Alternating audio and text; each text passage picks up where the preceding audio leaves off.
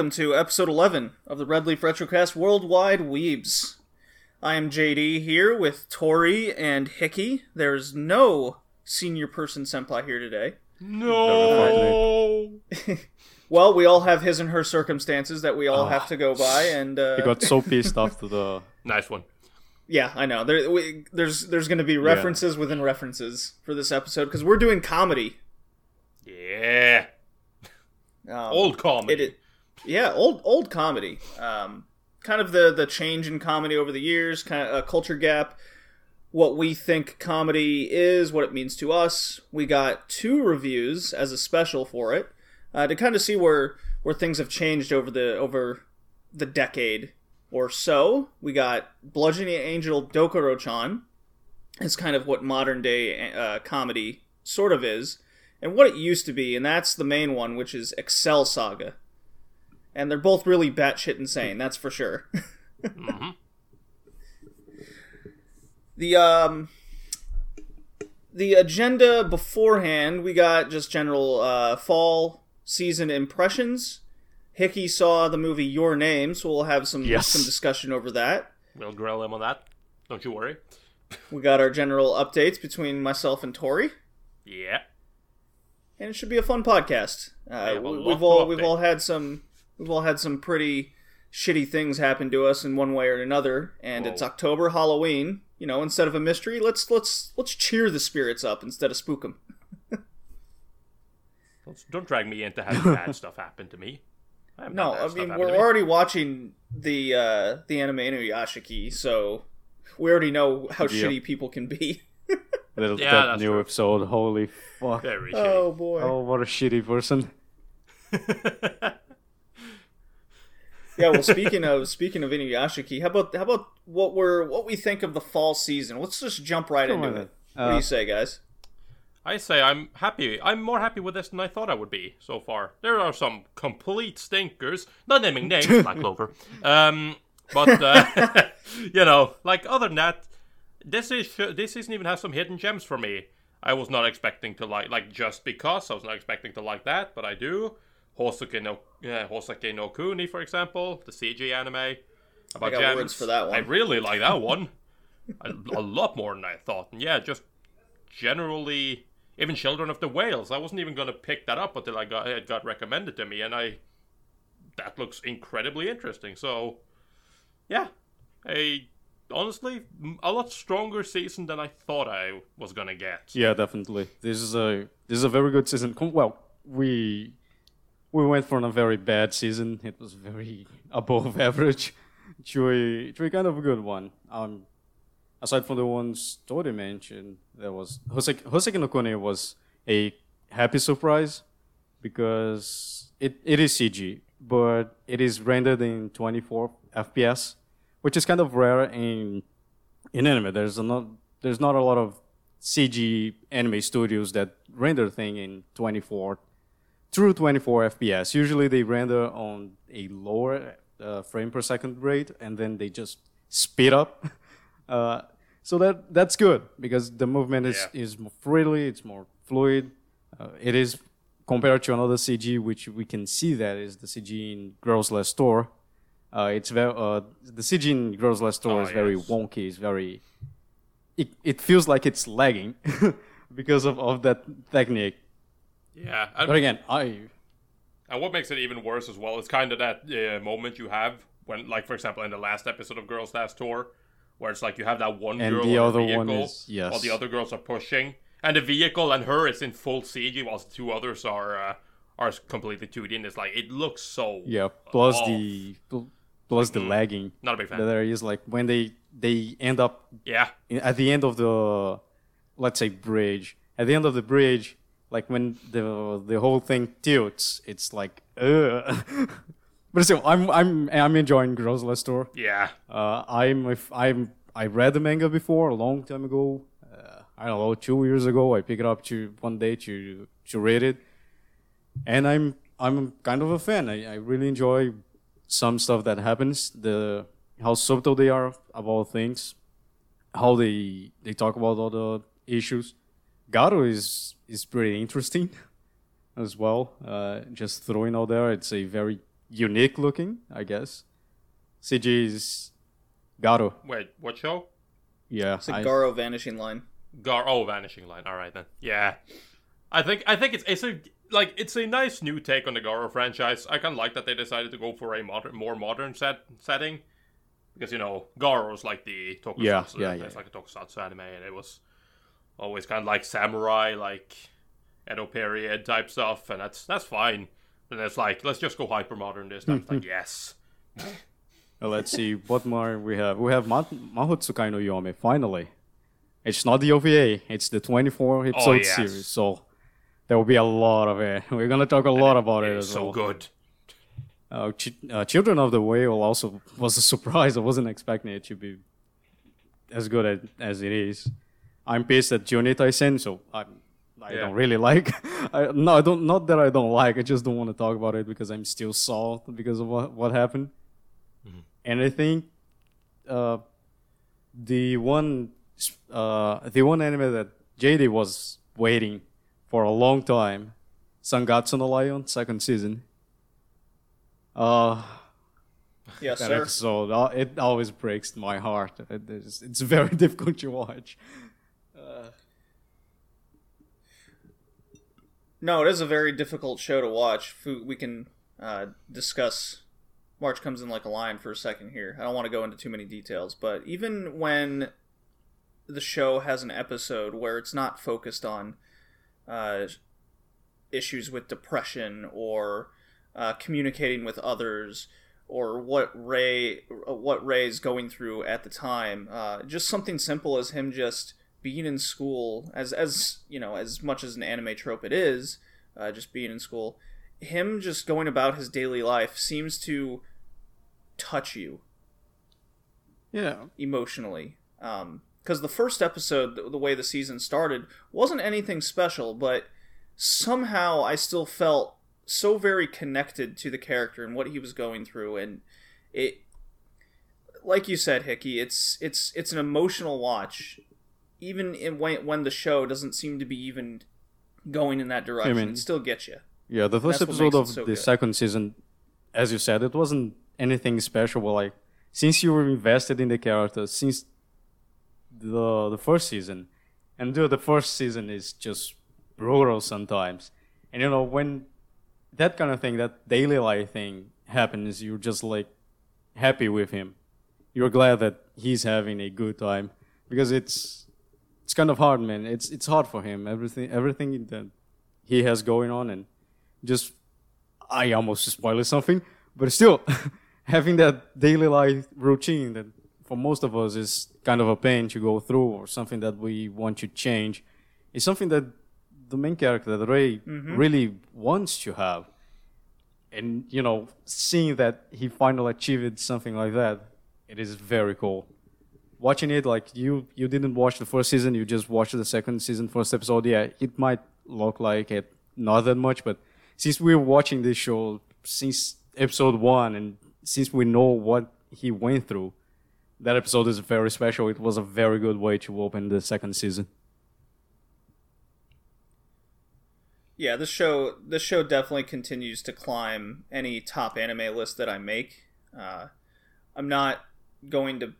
It, it was my top anime of 2016, just from those for that that first half, and uh, whew, it's it's a there was there okay. Get it? Yeah, I'm I'm I'm all I'm all over my thoughts when it comes to the show because there's just so much to talk about. There there. Uh, so I'll just focus on one instance in in the first episode of the season where uh, Ray is teaching. He's he's now he's now in a club. That's where we're at now, and he's um kind of combined his love for shogi with uh, some students that are really into science. It's just I, I believe it's just called the Science Club or Science Invention Club, if I'm not mistaken. Something along those lines, right? Something like that. Yeah. Uh, so what what they're tasked with doing, I thought this was really cool, was the the uh, the guys involved in science start making not so much drugs, but Wait for that. uh, giving Ray advice.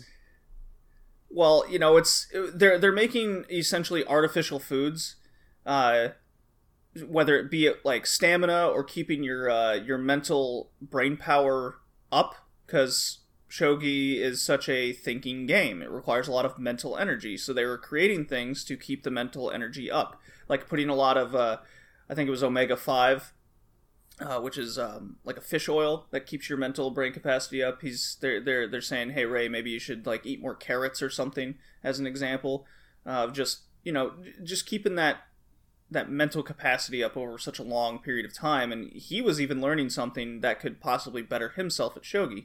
And in the meantime, Ray was teaching them how to play. And there was a moment in there, and I've I've actually had this happen uh, quite a few times uh, myself, not with shogi but with bowling. So this is just another example of how I can relate to the character and what he's going through.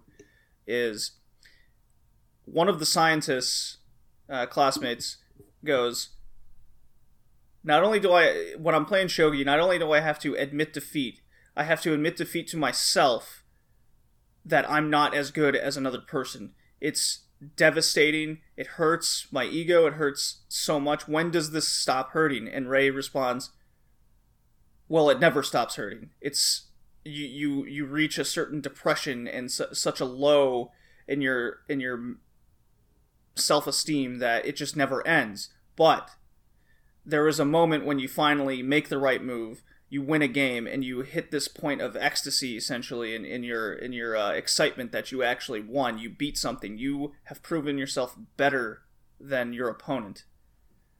So the the way ray described that to them and what they were what what the scientists were going through while playing it was was so perfect. Because i've experienced that myself in bowling with you know, just last Thursday I was bowling. I go, I, I, my first game was a 240. I couldn't miss. It was amazing.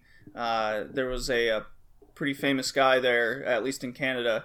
Um, he was impressed, and then I followed it up with a really bad game because I was just struggling. I wasn't necessarily doing bad, but I had to admit defeat to myself. I've had to teach people where, do you ever get good at bowling? Do you ever get good at the sport? And I'm like, well, it takes time, just like anything else you're going to go through such moments of frustration because the sport will get the better of you. It, it, it was it was just a short segment and it really hit me hard. Yeah. Well, just to make sure that nobody thinks that we're too positive, I do not like uh, March Comes In Like a Lion. I dropped it on season one. I thought it was quite frankly boring, and I didn't care for any characters, and uh, I don't like I don't like the way that it. Uh, Mar- March Comes In Like Like a Lion, especially in the first season, had a very had a way too long moment, in my opinion, of uh, or a way, way too big habit of kind of just ding, uh, dangling stuff in front of you without really properly looking at it, in my opinion. Okay. And uh, that drove me insane. I despise getting two second snippets of something, only to then go, it's nothing, I'm fine. It's nothing, I'm fine. I know you're depressed. I understand you're Can you- can you give an The example entire of show. The problem there is that it has been so long. I cannot give you an exact example, Okay. uh, but I remember this because it kept frustrating me to the point of I just ultimately could not watch that show. as somebody who has suffered depression myself, granted not to a huge extent, but I have, um, uh, like it is, and when I say depression, I mean that I've been to a doctor and had that confirmed. Not that I think I was Okay. depressed, uh, but uh, like, like uh, essentially what, uh, like what I just kept thinking to myself is like, I couldn't. I'm not gonna say I couldn't relate, but it's like I maybe it's my lack of empathy. I don't know, but I just couldn't bring myself to care ultimately, and I didn't care for the side characters when they got focused on and like kind of I understand uh, like the main guy's uh, like feelings of being like the you know getting taken in with somebody that like he knows of course but like he doesn't really understand why they're being so nice to him and he's kind of like feels like yeah now and uh, kind of feels like the outsider like this guy sticking out. So I I completely understand him but I don't care. I don't like it. So to me March comes in li- like a lion did very little to nothing to make me care for any of them is- and I did It is a like slice of life. It is a I- slice of life show, and that's You say that, but I really like Slice Yeah. of Life. well. The thing about slice of life, well, I I can't really say it's just slice of life, but no, it's not. It's a drama. it's yeah, it's more it's more of a drama, uh, but it is a slice of his life. yes, that's why the Slice of Life genre, uh, as it is, is very open. Technically, you can say anything is a part of somebody's life if that's what they're doing. If that Sure. is how they live their life, war is part of somebody's life. but you know, so it's like, I would classify March comes in a li- like a lion as a drama before I'd call it a slice of life. That's just me though. Yeah, yeah. I can get behind that. So, um, I would really like to discuss the first, at least the first couple episodes of Ancient Magus Bride. If you guys are up for Do, that, real do you guys want to talk Sure. like Just like what what that because that's another that's another heavy emotional show. Yeah, and that is my favorite show of this season. Dude, Cyborg far. Grandpa though. I just just before coming on the podcast, I watched the third episode. I watched the third episode just before coming on this podcast uh, now, and oh god, I love this show. Oof. It is, uh, yeah, it is just. It's scratching. I don't want to say it's scratching an itch I haven't had scratched in a long time. That sounds very weird, but like, I just, I really like that. I really like that feel, like the entire feel of it. It's like incredibly. It's not like super. It is. It is like, of course, the main girl is kind of you know depressed and with good reason if you watch the OVA.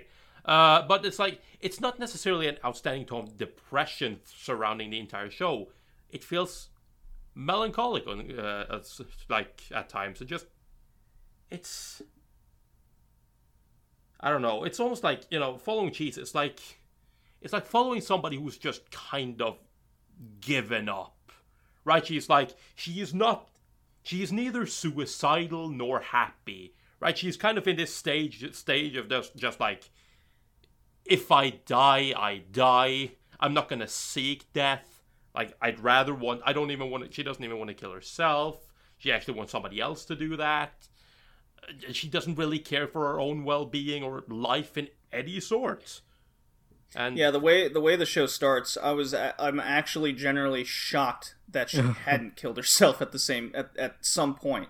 I Same. imagine that there's going to be some backstory where she did attempt and she just didn't have it in her.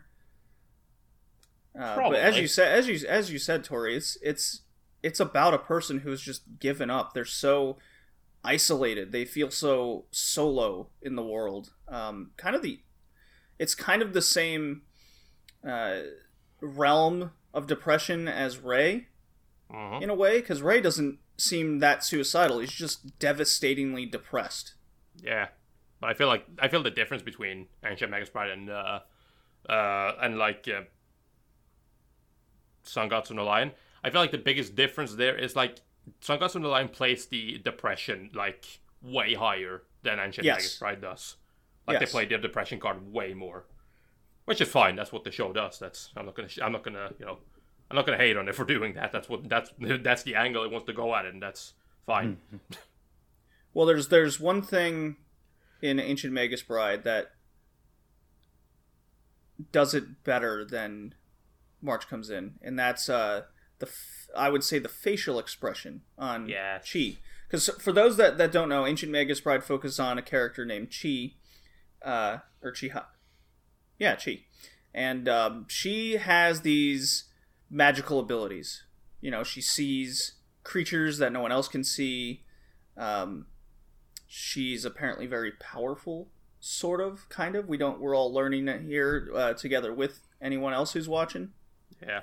and she um there there gets to a point where I guess a guy convinces her not to jump off a building or you know basically if she's not going to make anything with her life let someone else let someone else do that for you. So she essentially as I took it sells herself to slavery. Yes. and she gets bought by this creature mage, very powerful, very rich, obviously, and um, takes her in as an apprentice. Surprisingly enough, and the the, the facial expressions are so detailed in in Chi the entire time, all the way down to just the uh, kind of the outlines of her eyes and how she always looks. She always looks not only tired, she looks like she's crying nonstop uh, just doesn't know what to do with her emotions at that point, kind of shutting them all off. She doesn't believe in, in humanity. She doesn't believe in kindness. Yeah. Uh, she doesn't know what they feel like. It's it's it's very emotional. And it makes sense, especially like you say, she has that like super tired, uh, tired eye lines, and it's kind of like it's kind of like you know, again, if you watch the OVA, that makes super sense because she technically hasn't really slept for years. She can't sleep because of those monsters that, or those I'm not even gonna call them monsters, but those things that she can say she can see. It's like her ability is almost like it's a blessing and a and a curse because it's like she can see them, she can interact with them, but at the same time, these things can see her, they can interact with her, and they also like to play tricks on her or just generally, you know, make her life. It's like, what, what was it that they said? People that can see them are both very lucky and unlucky at the same time. Yeah, It's like basically that gives you an idea of her situation. She's basically like she can see these, and these this uh, are these are good things. We don't really know the full extent of why yet, but uh, Oh, she's I very remember. blessed with Yeah, I know. luck. I know what I'm talking about. To, a- Uh, to a certain extent. hang on, Tor. and uh, yeah, he says, and then it's like hang on, hang on. she, he says uh, that her kind attracts those things, and they they bring misfortune or fortune, yeah, and most of most of them can't Yes. see. So Chise, that is the main character, is kind of special because she's a Sleigh Beggy and she can see those those little spirits. yeah, I know that. yeah, but we don't know like to what extent that means. Like it's Right. we don't we don't fully understand like how because so far for the most part we've pretty much seen that yes they cause misfortune but they also say they also grant fortune and it's like okay sure she's been lucky she sells, sells herself to slavery and but you know she doesn't end up at the worst possible place so it's like you know sure that is fortune but it's like you sit there and it's like the fortune seems high seems so far seems incredibly outweighed by the misfortune Yeah, it's like it doesn't seem like a very good deal. Like it's like, oh yeah, no, you do you end up selling yourself to slavery, but you end up with a guy who wants to make you a mage and wants to marry you. So, but in turn, you have to be hated by your family, all your family, everyone that's ever met you, because these things just ruin your life. Like, and they want you. well, it's it's it's very good uh, plot unraveling and storytelling Oh yeah, to that point. It's it's very good. There's a lot of there's a lot of uh circum like nothing feels forced, nothing feels convenient. It's it's a lot of but and therefore moments. Yep. And and that's what makes it flow so well. oh yeah. Uh Hickey, you've been you've been quiet on this for quite some time. We've been, Yeah, we've been don't worry gushing about it. let's get you, let's get what you I- think. I would like to to add is that just like Tori was saying, the melancholic feeling that you feel when when you watch that that show is that it is different from March comes in like a lion because when he's having a good time, you feel happy for him. But for some reason, watching Mahotsukai no Yome or Ancient Magus Bride, it is painful. Like it is painful to see her uh, getting close to people.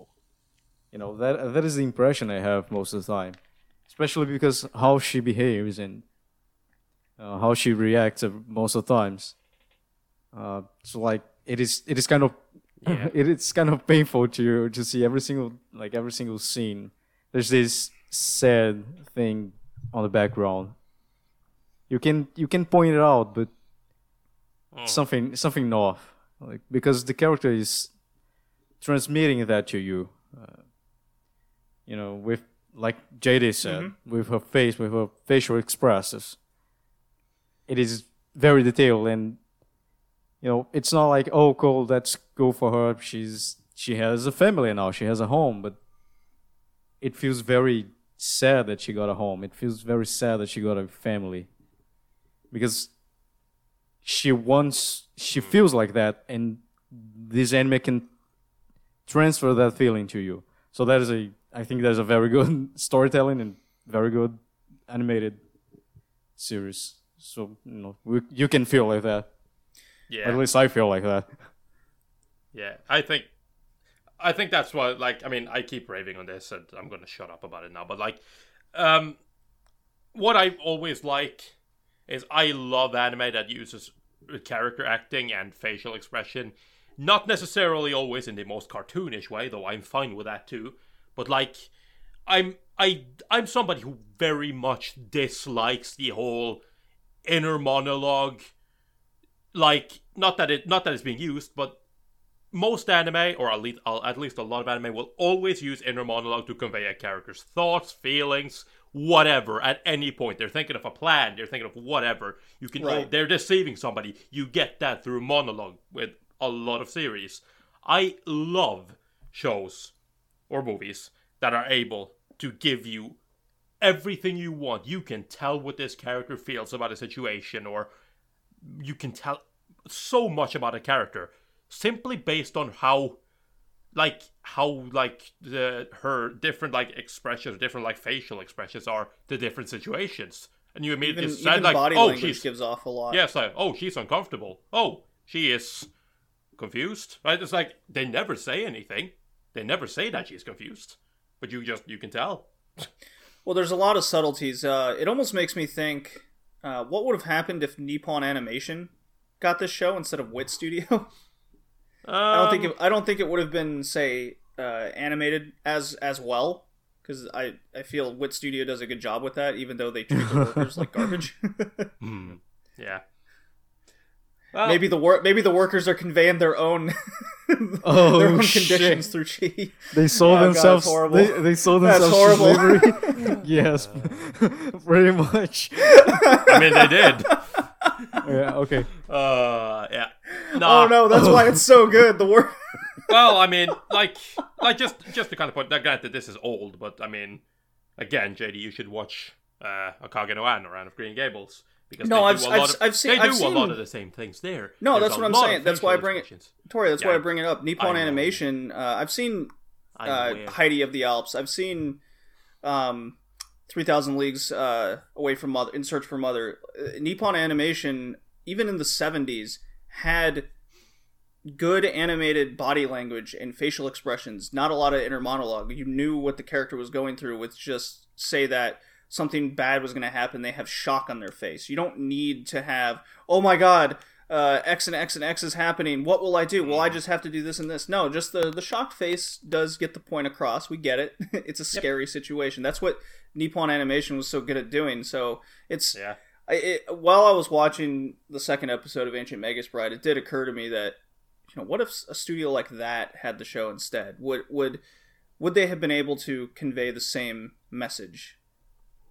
Yeah. Uh, so, um, maybe. Go. Who knows? yeah, let's let's Just- let's let's move on. yeah, there, just- ha- there there are a few other shows. Just a quick I do, rundown. I do want. like some of the anime that we talked about on, Okay. our dis- on the Discord channel. We had Black Clover. Anyone? Any thoughts? I'm dropping that show, by the way. okay, okay. So Terrible. it's I I have I have thoughts as the big shonen shonen fanboy. It is terrible. of the podcast. All right, first first look at it like this. What if you're say between the ages of 6 and 13? Okay? There are better shows. This might be only your second sho- shonen ever next to My Hero Academia. yes. because I imagine that's the that's the fan you are. Let's say that th- this is only the second one you've ever watched. Is the show then that bad? Yes. No, I don't think I don't think it is. I think it's I think it's a uh, an average. I think it's an average shonen right now. Honestly, uh, yes, the voice acting, uh, the Japanese voice acting of Asta, the main character, is more or less like running your f- uh, fingernails on a chalkboard, and then having a uh, a southern Texas pickup truck revving in the background. Okay, looking through this this this perspective, I think I still think it's below average because how the story's told. You know how the think story's it's told. I think it's too I think quick. it's- It's, just to back it up with a lot of shonen tropes. You know, I think I think I saw every single shonen trope in three episodes, and one of them was a fucking back. Mm-hmm. It know, was a you're not- backstory episode. So, like, you see, because how No. not it's not rushed, but how compact the story is, how compact the story feels. Although there are some characters in the in the opening that I'm kind of interesting to see how they behave or how they fight, I don't know if I have the patience to, you know, proceed with this anime until they, they appear. And I feel you. I feel you so badly. Now, here's my issue, and here's where I completely disagree with JD. Let's completely take away the fact that Black Clover doesn't have a fucking original idea to save its life. Let's just ignore that. I Let's can't say I can't you dispute have- that, Tori. Let's see. Yes, but let's just ignore that for a second. Let's say that somebody comes into this, like you said, they haven't really watched anything. They watched My Hero Academia and Black Clover's their second anime. They don't know this. They just go into saying, "Oh, cool." Now let me tell you why this show is still bad. Well, first of all, because you have things. There are fucking like one thing that Black, La- uh, Black, Lagoon. Clover. I will say Black Lagoon. Black Clover loves to do is to just throw plot points out in conversation for absolutely no reason. It Nah, it's pretty bad. loves doing this. It the way the way it frames its shots, the way the story progresses, it makes no sense. Like when you first in episode one see the quote unquote first bad guy that we ever see in the show. See in the show, they have this very weird scene where it's like the show fight, the camera finds him, it pans over him. He's obviously the evil guy the first time he pans over him because he stands in the corner and he's dark looking and he's menacing looking and nobody else is at, is as detailed as, he is. So obviously there's something up with this guy. And then you know, kind of later on, you see him again. But then when the camera pans over or somebody walks past and he is gone, and it's like to create this like mysticness of "Ooh, who is this guy? I thought that would have been that could have been kind of that is a cool way of doing it. You have this like mysterious evil guy appearing appearing. The only problem is they do this disappearing trick with somebody walking across the screen to hide him and then he is gone on the other end. And but instead of leaving it at that, the camera immediately decides to find him again and stick the camera in his face and have him, you know, again monologuing about it, or actually in this time he's dialoguing about it, about like his plans. It's like, why? Like you, whoever's making this, I don't know if this is the if this is the way the source material source material does stuff, or if this is the way the animators were make it, or the people that make the animes doing stuff I've heard it's a but it mixture seems of the two. It seems like they have absolutely no idea what they're doing or why something should happen. They kind of just well, this guy, yes, he's evil. Um. Oh yeah, let's have that cool trick where he disappears. Uh, oh shit, we forgot to add in his uh, his reasoning. uh, but whatever, just keep going, keep going with him. It's like Oops, it's got to come out next Tuesday. We got we got shit to do. hate Black Lagoon. no, I love Black Lagoon. I hate Black Clover Bizarre. so much. so playing playing devil's advocate here as as trying to see the good see the good in the show. I, it's in I, shonen, I'm- I'm- JD. Don't don't say that. You're trying to see the good in shonen.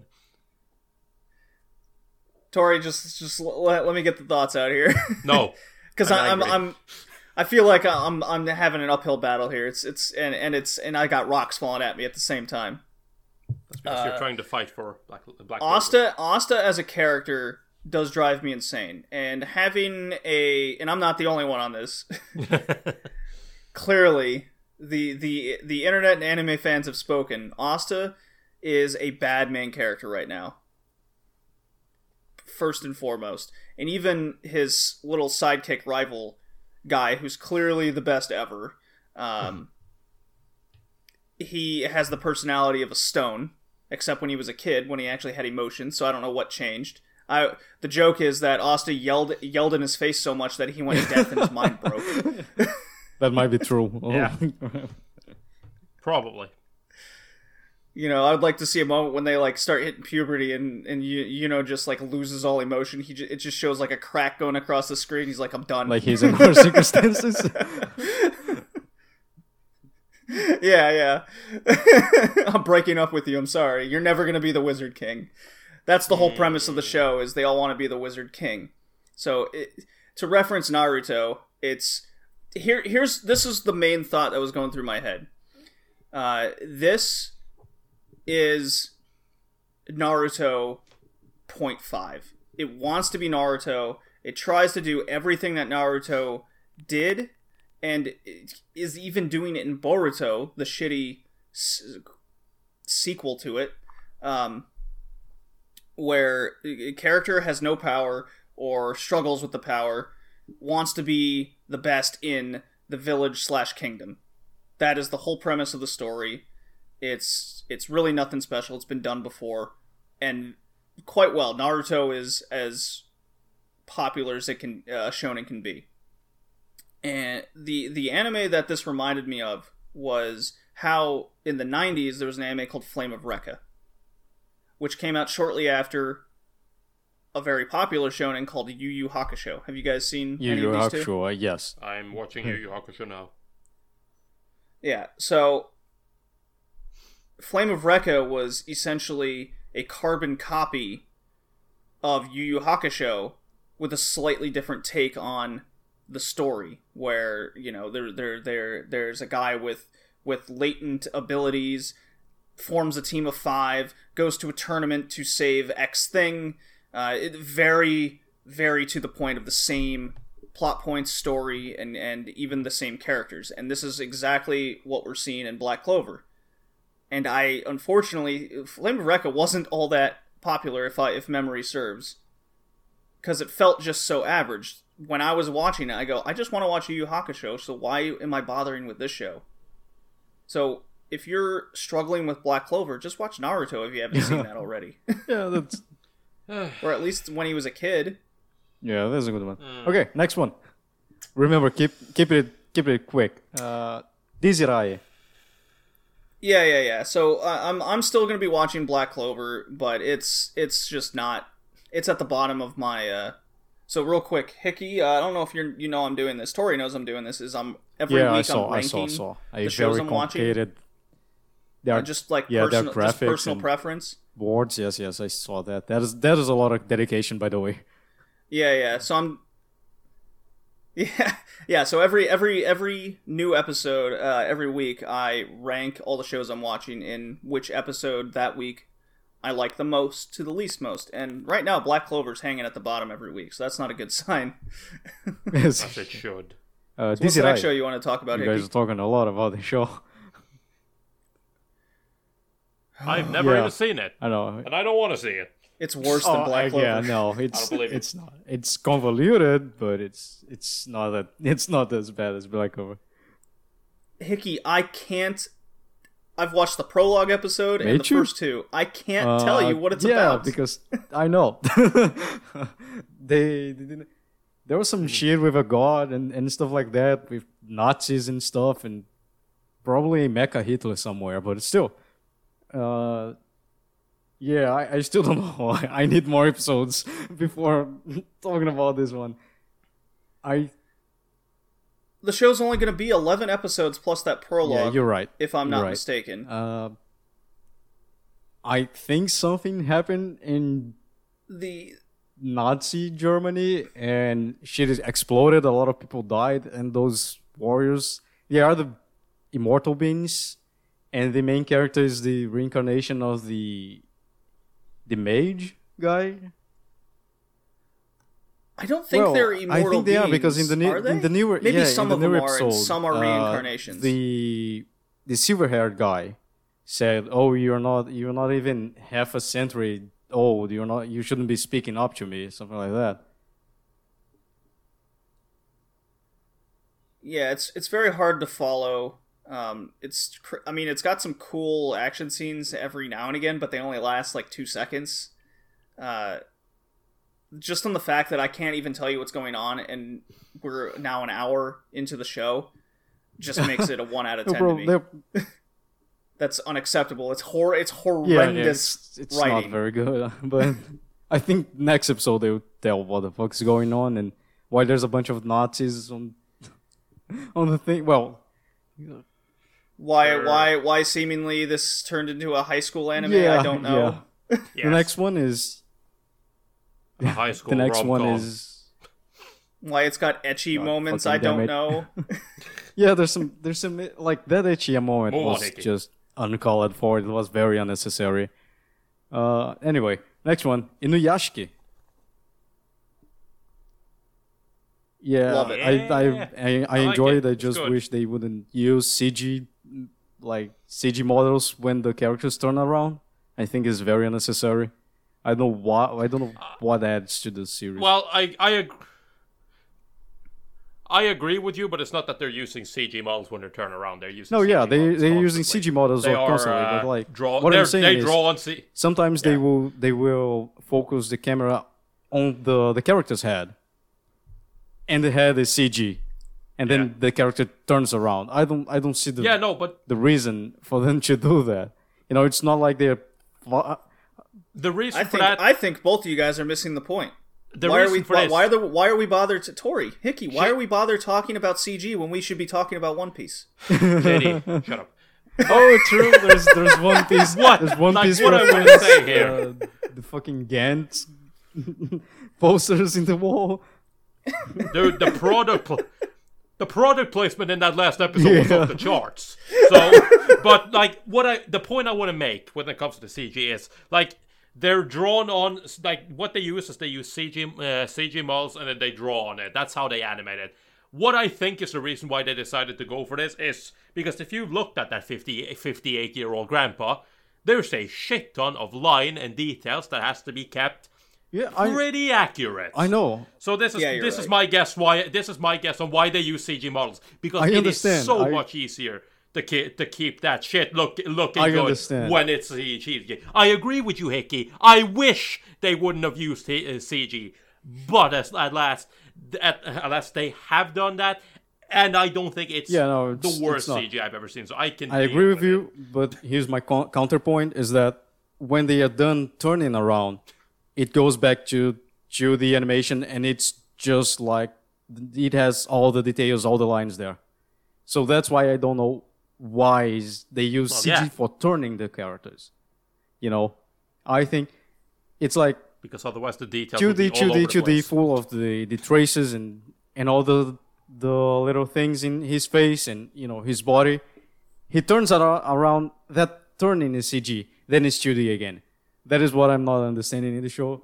But anyway, it is still very good. I laugh every single time they do that because I think it's unnecessary. Uh, everything and people are very shitty. Holy fuck, the people are shitty. They are. And then They are. That is, that is the premise of the manga, cause Tori uh, got Yeah. me to learn about it.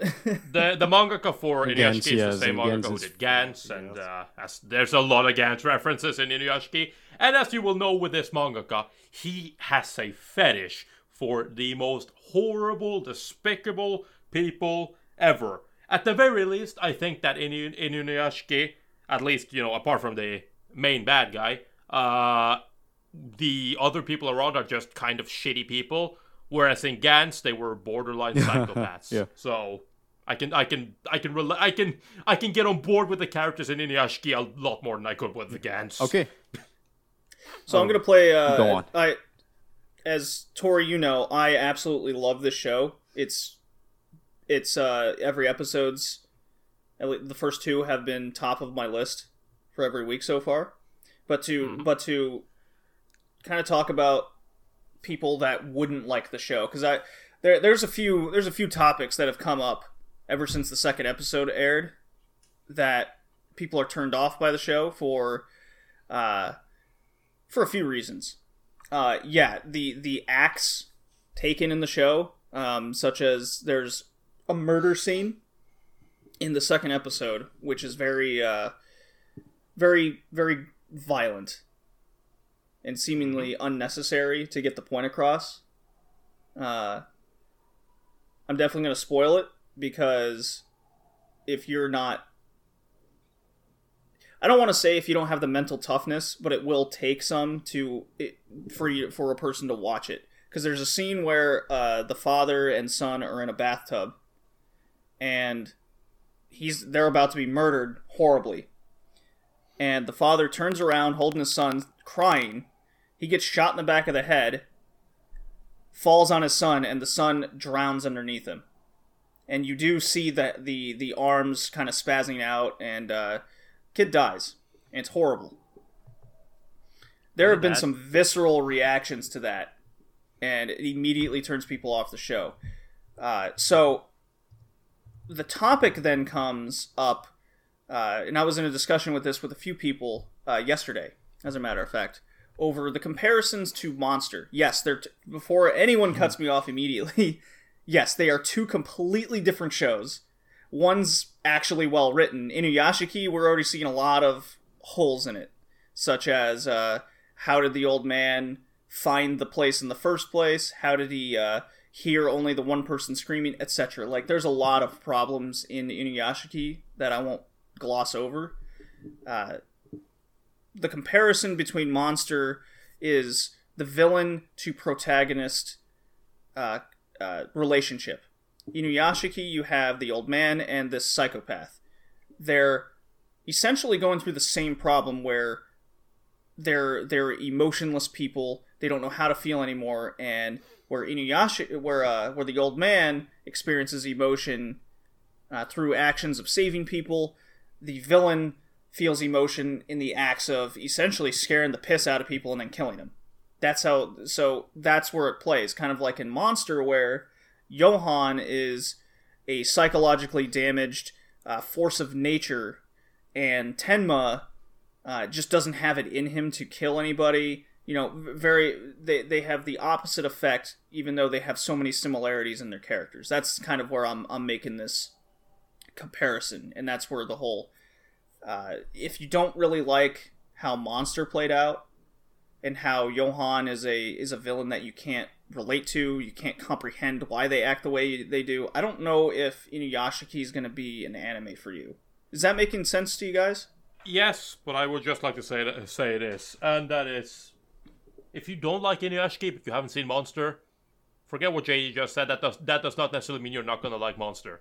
Well, They I'm- tackle I'm- stuff- I'm they tackle specifically stuff. from No. if you if you have a problem with the way the villain acts, and that's what turns you off the show.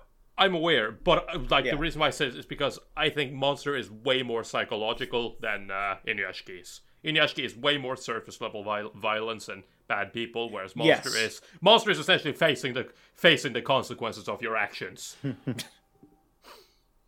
There's no such thing in Inuyashiki. No, There it was, is it no was a very it was a very light it was a very light comparison. Yeah, no, I got it. Next that. one is King's Game. Fuck King's Game. I think there's only one question that needs to be asked.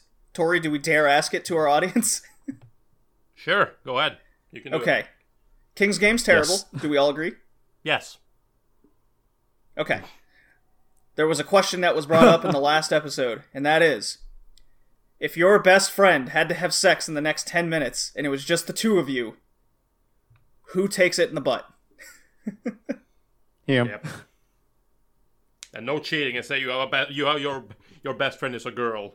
Find your closest guy friend. Assuming that you're a guy. And if you're a girl, you have to find your closest girlfriend. it's just the two of you in the room. Yep. Tori, what is your answer? My answer is well, like I said, and we're we're assuming that this is my best friend. Yes. So why not both? Yes. Hey, if yeah, if you want to, if you have to do it, why not enjoy it, right? I mean, Yep. I mean, it is my best friend. Technically, I do like this person. Maybe not in that way, but it's like, hey, you know, let's let's just try it. Why don't we? We're Oh, gonna have man. to like. There's no way. There's no way out of this. Let's just both be happy and say, you know, we both got fucked. We both got fucked in the end. Tori, you're playing off my answer from yesterday because I go, if this is gonna happen, I'm going 100%. I mean, your answer was based off of my answer because I that was my first reaction to your when you asked me that question was, well, I mean, why not just enjoy it? Uh, one of one of the people, one of our one of our friends in our Discord answer it. Well, I'm not the one on the Yeah. clock, so he's taking That's my it. answer. I mean, you want to survive? Sure.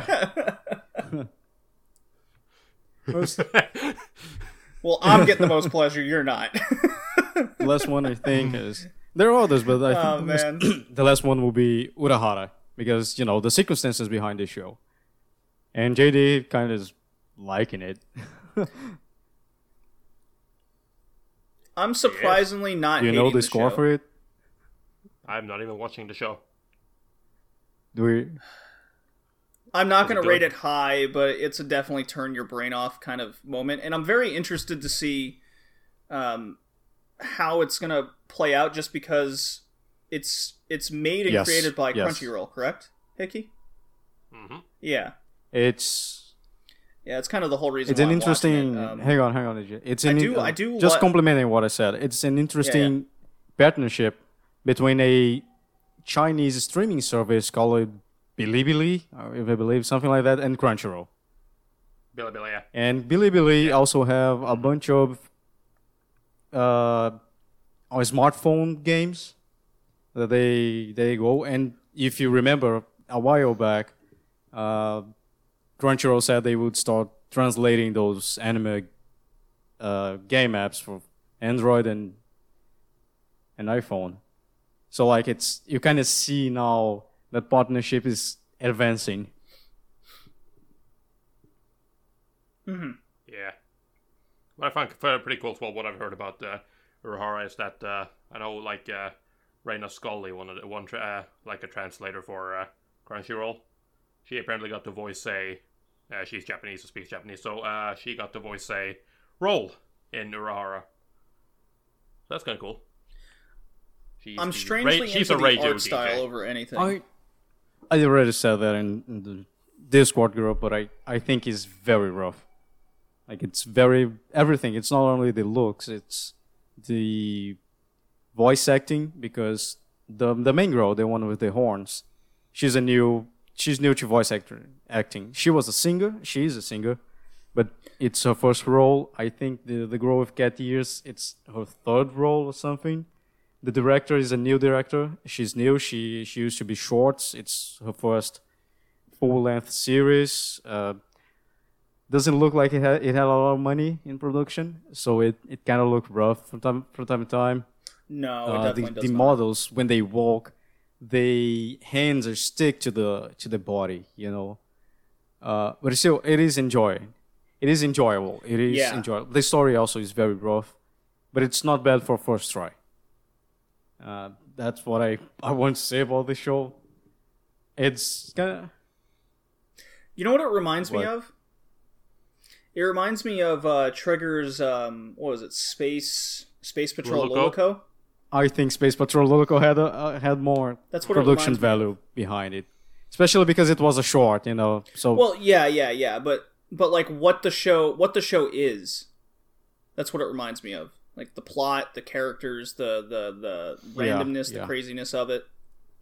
Well, JD's gone crazy. Hey, again, it's it's not bad for first try, like for first try. The uh, Netflix is also doing a bunch of original anime next year, so like when they did the, they first tried, I think was what uh, Knights of Sidonia one, first season. Yeah, and then I think Yeah. their second one was Like the first one, it was very rough as well, you know. But not only Netflix is getting good at doing anime, but also the studio that they that was Polygon Pictures became very good at doing CG stuff. Although I still prefer Orange Studio that is doing Hoseki no Kuni, but but Polygon, like there's no doubt that Polygon is the best CG studio so far, like out there. Especially after Blame! movie, because that that movie was simply very good and even if you despise CG, that movie is very good, very good looking. And you know, now we have Netflix like this giant thing doing a bunch of anime, doing a bunch of original anime, and they will be doing also live action things. And so I think it's a good try for uh, Crunchyroll because not only Crunchyroll is doing their first anime, they're funding their first anime, but also they they did a story. The story is, is American guy. It's an American guy who did the story for this anime, for the manga that became the the the anime. They are seeking out people to draw, uh, you know, comics for them. They are seeking out people to make stories, and then they will have the the money. They will have the expertise. They will have the people to do art. They they will have the people to draw manga, that kind of stuff. So I think it's an important step. I think it's a very good first try, and you know, I hope it. I don't think it, it will succeed, succeed because you know how the the anime community is, but I I hope it. Yeah, I hope Yeah, at least inside of. Crunchyroll they they look what is wrong, they see what's right, and you know maybe in 2019 we see Crunchyroll with like 30 original anime just like Netflix will have in tw- 2018.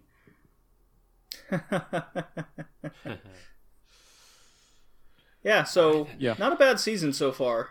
Uh, as as Tori said, Children of the Whale is definitely a uh, a good surprise. I didn't Yeah. expect it to be uh, quite the show it was going to be. I knew it was going to be artistic, at least with the uh, the character art and the background art.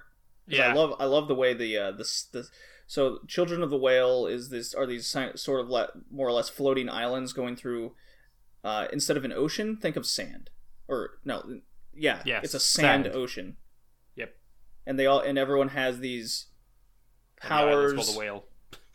Yeah, well, everyone has these powers that um. No, not everyone. Well, okay. If 90% of most, people most, have it. Most are most are born with these powers, and it, it shortens their lifespans. And, and there's a war in the real world, and uh, there's a, there's a lot to unfold.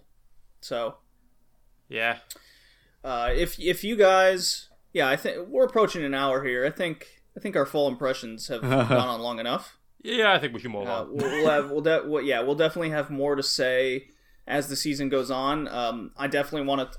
w- When more episodes come out about Hoseki no Kuni, Hickey and I will definitely have a uh, a, a, a, a bigger Yeah. Conversation. I, I read the about manga it. a little bit, Um, but like I realized something with the manga that the Okay. the titles for the the chapters they spoil you. So when I when I saw what's going to happen, I was like, well, Great. that is a very simple story, but it's a very good kind of good story. So there's some stuff that I can't wait to see. Well, there's uh the the one aspect of the show that is irritating me as expected is the uh, how they go about explaining a lot of mineralogy terms, geology terms, um, the basics they got the show got has down, but there there's a lot of terms. I don't know if it's a translation error or it's a writing error, but a lot of a lot of the terms and how they how they go about explaining the terminology uh, is is really really rough and sometimes incorrect in how interesting. they explain it. So and that We that should talk really about it after me. episode three that is So, coming out what- today. Also, they are rushing the, the manga like crazy. Not crazy. It's not very, like it's not rushing a lot, but it's it's a very high pace. Yeah, we'll, we'll definitely have more to talk about when when more episodes come out and see if see if they uh, they improve upon that or they just start ignoring it altogether. Um, Yes. Now, Hickey, you've been playing a visual novel. I yes, heard I was one of the, the the people in our dis- in the Discord channel called John, John Smith, also known as There you go. Kion. John the Genki guy. Kion. I, I always I will refer as in as Yes, Kion. go. I mean, the guy has the guy is called John Smith. I don't know why his name is not Kion on the fucking on fucking Discord channel. Come on, get the fucking reference right. Uh, he said to all of us play a game on Steam called Doki Doki Literature Club. And Steam has been recommending this game since I bought a bunch of soccer games, but still, it was a humble bundle. Don't worry, it was for charity. Uh, but it's been it's been recommending it to me. I look it up, and there's a lot of positive reviews. Most of them are. it's extremely positive. And I was like, I didn't play because first because of the name, Doki Doki Literature Club. I was like, ah, this is gonna be you know romance. I don't mind romance, especially because I'm I'm still playing fucking To Heart 2, but uh, you know I wasn't feeling like it. There's no there are no voice. Uh, this I don't know about this story. I, I didn't feel like playing it, but since he said you know you guys should play it, and I like you know I have some time before the podcast, so I might play and talk about it in in the podcast. The first thing, my voice cracked. Uh, the first thing that happened when I started the game was like, this game is not for children, and if you are, if you are feeling underwhelming, uh, underwhelmed, or suffer for depression or anything like that, is heavily affected by things, you shouldn't play this game. So please leave if you, if you're under the, that circumstances. I was like, well, I see, I see why he said first to play that game. So I, I started playing. I played two hours. It wasn't. It was good. The game said for me to to start a fuck to make poems and stuff like that. So it's kind of interesting. It is called a blind choice visual novel. If you don't know what a blind choice visual novel is, there are, you choose things, but you don't know what leads to what. So it's a surprise. When you when you get the route, it's a surprise. Uh, well, this one is kind of predictable because they, they kind of show you what is what is happening with your choices. Like after you do a poem, you go to school, you you will interact with the girl, which uh, most of the the words you chose for your poem, you know, are related to. I'm going full Genki girl because I think she's the best one, and she's the less she's the less weird and you know doesn't have a lot of suicidal thoughts on her poems because you show the poem to the girl to the girls. Uh, you choose the order and you show to them. They will tell you something like oh that's how you write a poem. And you know you should improve on that. And then they will they will, they will show you their poem. And i got to the second poem of them. And holy crap those, there's something wrong with those those chicks. Like the Genki one is like, yeah, I'm cool, you know, I'm doing poem and I'm happy. The one saying like the second poem of the the tsundere is like, Emmy like spiders, and she's like, oh, Emmy's a good girl, but she she likes spiders, and because she likes it, I hate her. I, I will ever I will ever ever hate her. I will hate her forever, and everyone who likes spiders should die. I was like, holy fuck, there's something wrong with that chick. And then the the other one, which is the president, which I think will commit suicide at some point, because the way it goes. Uh, her poem is called "Save Me." so it's like, I don't know. I don't know how I feel about it, uh, especially because of the disclaimer at the at the beginning saying that if you if you're suffering from heavily depression and stuff like that, you you couldn't you can bear the, that that kind of themes. You should avoid playing that visual that this visual novel. So it kind of reminded me of like a drug that makes you dream. There is another light novel. There's a 18 plus light novel, which is way more brutal that, than this one, and also kind of the Cyanote. Because of the disclaimer, the Cyanote says, "Look, if you have heart problems, you shouldn't play this game." So yeah, I can't wait to play more of it.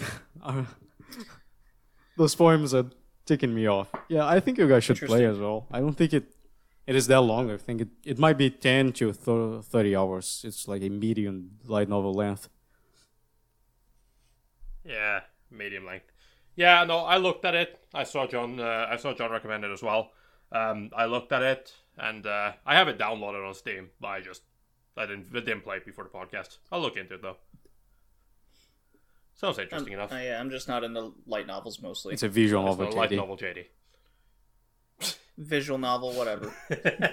no, it's I'm not. not. I'm not. I'm not into Yeah, book no, you should you should give it a try. There's some mechanics that you don't see a lot, especially because it it's blind choice. Blind choice usually have a lot of go mechanics, just like Steins Gate. Steins Gate's a blind choice. Steins Gate, when you make a choice, the guy literally takes out his phone and it's like, hmm, should I should I call someone? And you know, that is how you choose your your way into the game.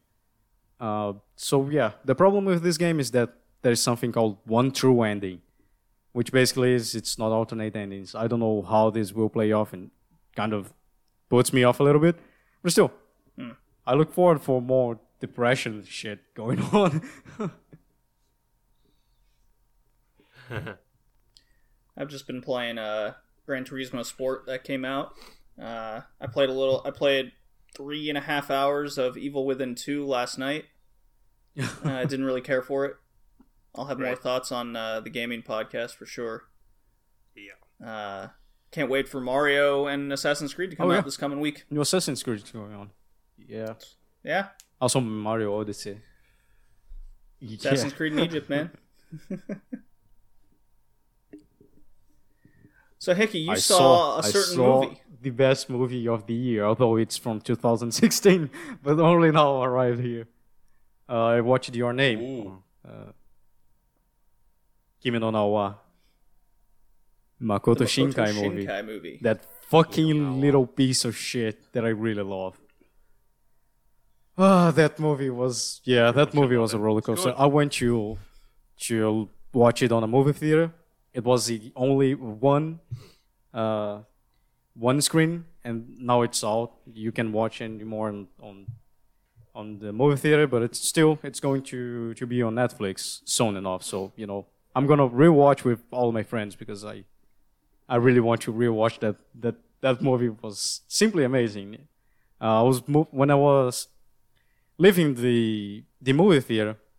Something that was funny and shows how good it was is that I put out my cell phone, went to my anime list, and said my friends, "I need to add this right now because I'm if I'm loses this this feeling I'm having, I might give it a, an eight. I think it deserves a 10.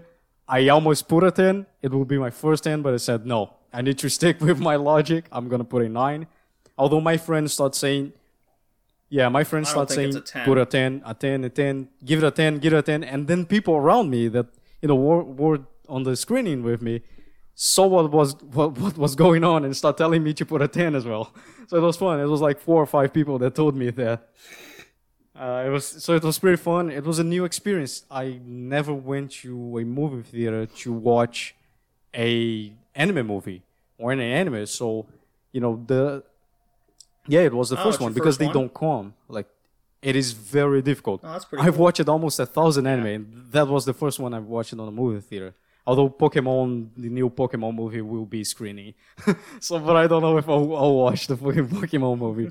Nice. Uh, I think it's Pokemon. I choose you. The name anyway.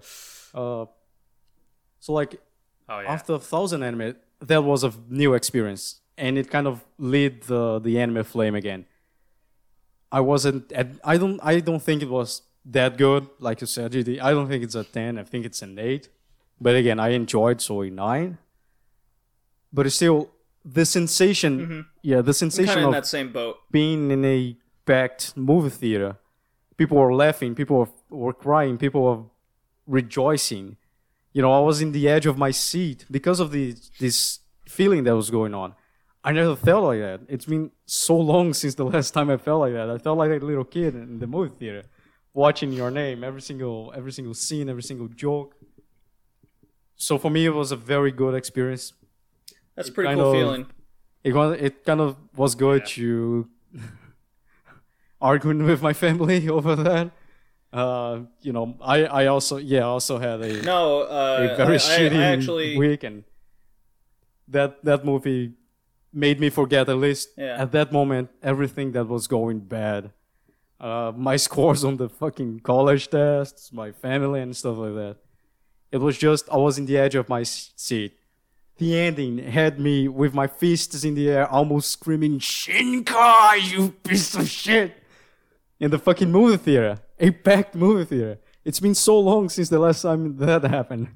So I was very happy. I it was a very positive experience, and I really can't wait for the next Makoto Shinkai movie that will probably in 2020 with the Olympics. But still, I really hope they screen more anime things in the movie theater so I can go then and watch it. Same. No, it's definitely a different experience. I didn't experience my first, uh, well, I guess second anime movie in the theaters uh, until I moved to Toronto. Um, there's a large, large uh, Asian community here, so uh, anime movies play all the time, but I missed out on your seeing your name in the theater. Oh, Um, Yeah, it was just it the there it, it was only playing in one theater here, and it was on the other side of town. It was just a pain in the ass to get to, and then I went uh, out of town for work and just missed that small window that it was playing. Uh, but most of the time, these the uh, anime movies are are totally sold out here in the city. Uh, my first one was the Pokemon movie in in two thousand. I think that's what it was yeah. because that played everywhere. yeah. Yeah. Um, but when I moved to Toronto, like the Psycho-Pass movie was out, the Ghost in the Shell movie, uh, the um, Which one? not the, The not the live one. action, the uh, oh, the right. Ghost in the Shell Rise movie. Arise. Oh. Yes. Uh, the One Piece movie Gold. I saw that in the theater. Uh, there wasn't as many kids as you thought you'd think there'd be. There was a lot of uh, a lot of teenagers actually.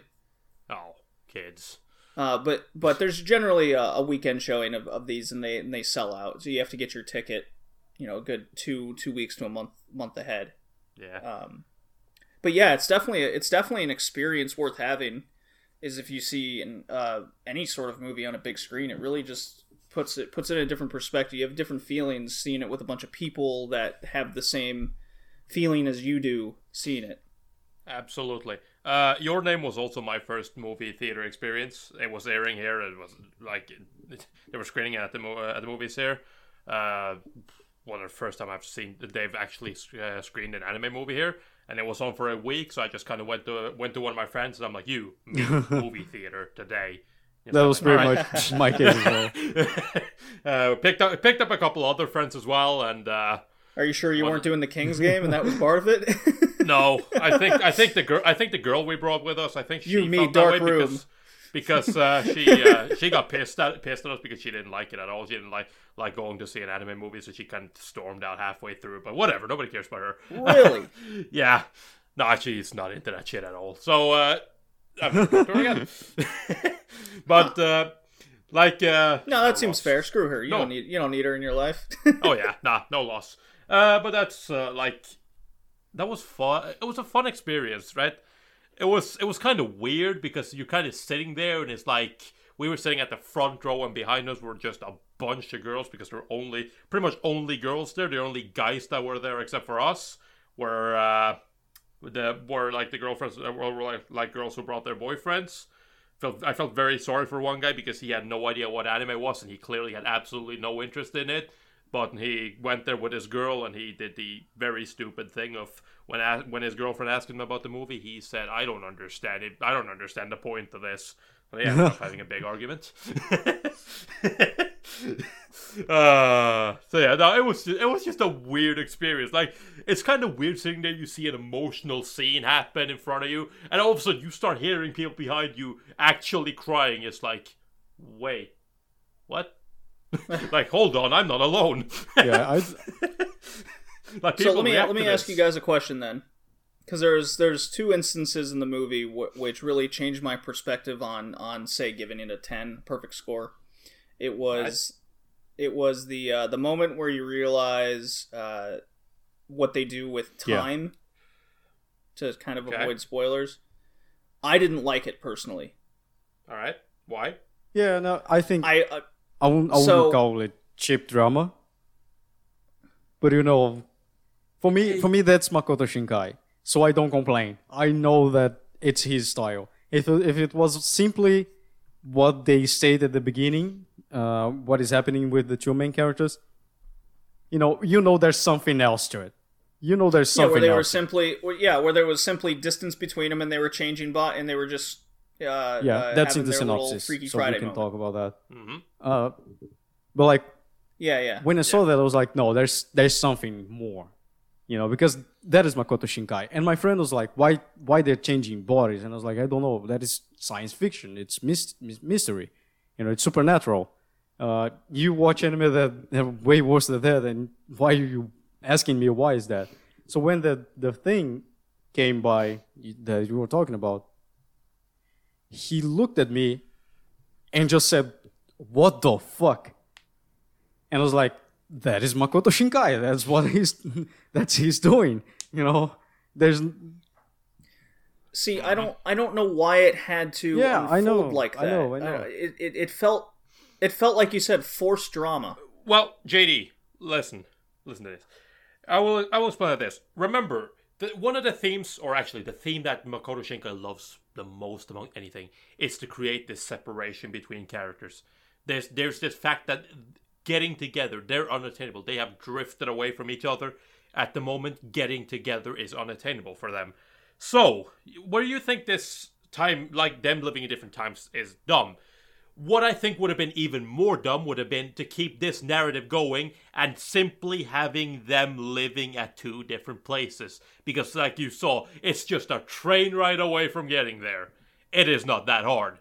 I think that if they would have done that, that would have been a, a hell yeah. of a lot But, like more stupid. one thing that you, that you were talking about, do- one thing that you were talking about that I thought I thought was stupid is the amount of time that took for the guy to realize where she lived. Because it was as simple Yes. Yes. as asking Absolutely. someone as looking at a fucking sign in the street when you know he swapped body with her. When when she, yeah Yeah, when, that was another Mm-hmm. major issue. I'm like, how do you not?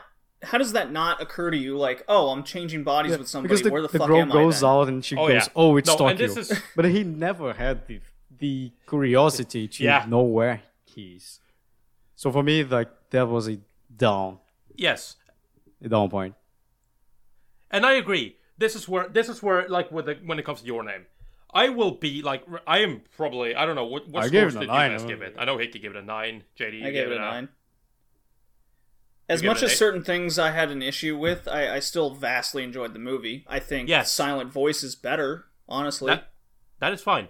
But my my this the point here is I'm not gonna I'm giving a seven. I'm not gonna argue, sit here and argue that the show doesn't have its logical fl- uh, flaws or even flaws in story or whatever, because it does. It very much does. However, what I think where I think your name shines is in its portrayal because it makes you care. It makes you invested. It makes you feel to the point where I think you can even forgive a lot of like the Oh, sure. inconsistencies in the story.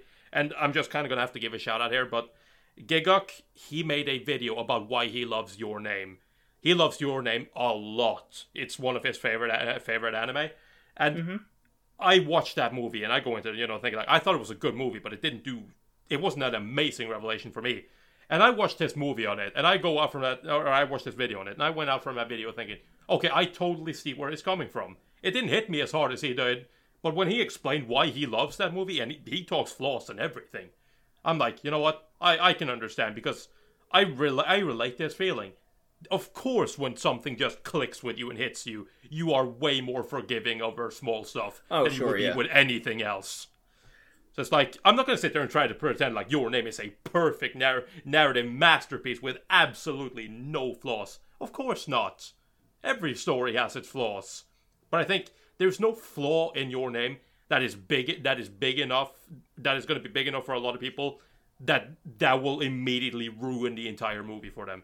And that's what I think Makoto Shinkai does incredibly well.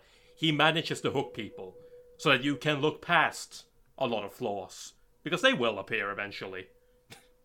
So, last question, then we can then we can move on. I, I would I would Yeah, say. sure. Do you guys agree? Yeah. How did you feel about the memory loss? I think I think it was a good. I think it was a uh, good plot device. I See, that I, is a- I enjoyed it. My my friend had a, the problem as well. He he he. We had a discussion when we were Yeah. going out of the movie theater to get the bus to go home because it was screened in the the neighbor city. He asked me, and we had a lot of uh, a lot of discussions. You know, a lot of points behind the the memory loss. I think it's a I think it's a good I think it's a good plot device. I I can find a million ways of explaining why they were losing the, the memories, but I don't think they matter. Seriously, I don't really think they matter. Yeah. No, it, I I agree with Hickey there because I don't think like looking at the memory loss that is that is a part of remember this is not the first time uh Makoto Shinkai has done this and it's not even just memory loss what what Shinkai does is he, like I said, one of the things he his like favorite theme to explore is separation. People separated from each other, and it seems stupid, right? Because there are three years uh, separation. Between too much, guys. Hang. But three years without somebody in your life or even on your mind, that will eventually go away. Like you are, you don't keep. You might not necessarily forget that this person exists, but like I'm sure even you, JD, you have a lot of people you've met throughout the years that you could probably could maybe you couldn't even remember their name anymore. Oh, you Right? call me Because old Tory? Just like you going yes. there? Hmm? Yes, but that's not just you. That's me too. I've I've met so many people throughout my life. I remember everyone I went to school with by, like uh, like I remember all the moments I've had. I remember everyone I went to school with, in the sense that I remember that they were there and that I went to that I went to class with. But there were so many people I don't remember their name. I don't remember what they looked like. I like I haven't forgotten like I haven't forgotten this time, to put it that way, but I've forgotten who they were because, quite frankly, they're irrelevant to me now. They're out of my life. They might as well not exist. And that is kind of one of the things that Shinkai often does. He likes that to explore that theme of people gliding apart. And even then, you can also say because they're different times. Why does she forget? Well, she's three years in the past. Why does he forget? He is three years in the future. So, her memory loss makes sense. His did not. okay. Because what he was experiencing, well, okay, that would be that would be spoiling. Um, We've technically spoiled. I can't I can't go I can't really go into that without without spoiling. So I won't. I'll just say I had an issue with it. I didn't I didn't really see the connection. But as Hickey said, it really didn't matter in the end, uh, which is why I kind of got over it. So Yeah. I'll I'll just leave it at that. Yeah. Um, it's still a I good movie. I will just say though, we've technically. Yeah, already we spoil. movie quite a You guys Well, spoil you a lot. You guys. Yeah, I know. small- I I know. I, I I I, did a good job. I know. I ru- I ruined that. So I don't know. Put that in the. Uh, put that in the. Uh, uh, Yeah. Put that in the description. Record a or, disclaimer you know, after we're notes done and the just. I'm, so, I'm sorry, there. people. I'm sorry. Yeah. I get kind of into this. if you if you guys want to discuss your name or any kind of things, seasonal things with us, you know, you just All right, I'll write that down. need to join our Discord channel. It's the easiest way to to talk with all of us. yeah. Thi- You know, hit JD, Tori, and Senpai, who is not here, on on Twitter. Uh, you'll find the link also in our MyAnimeList Club. Just need to search Worldwide Webcast or Retrolive Red Redlive Retrocast, and you'll find us. You'll find the link Retrocast. to Discord. We are also we are always eager to discuss seasonal anime and movies whenever whatever geek things, gaming, whatever you guys want to. And Oh, yeah. probably you're gonna hear a bunch of Absolutely. We're very. Yeah, we're we're probably very gonna hear a opinionated bunch of- God damn it, We're Tori. very opinionated people. Hang on. I know, You guys are probably gonna hear a bunch of your sh- taste is pretty shitty, holy fuck, but it's still, it's part of the game.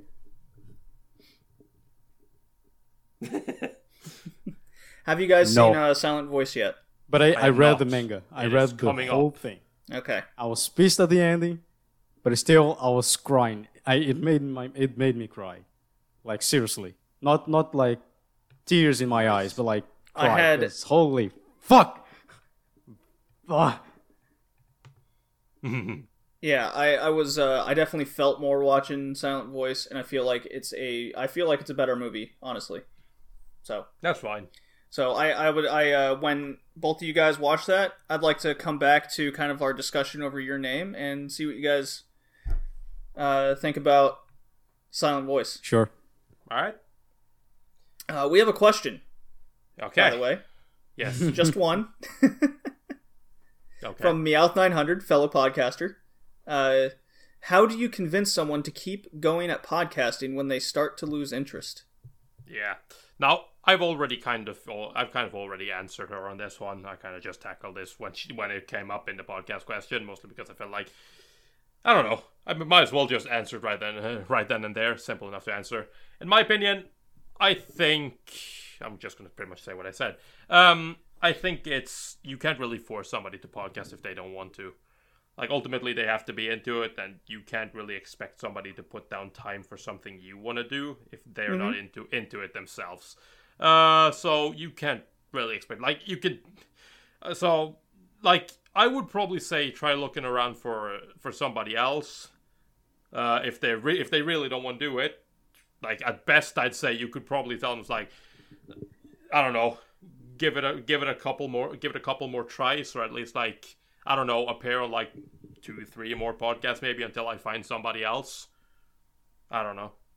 I'd agree. I- I'd agree with possibly finding someone else. Uh, what I would also try is if the person's losing interest, try changing the format up a bit.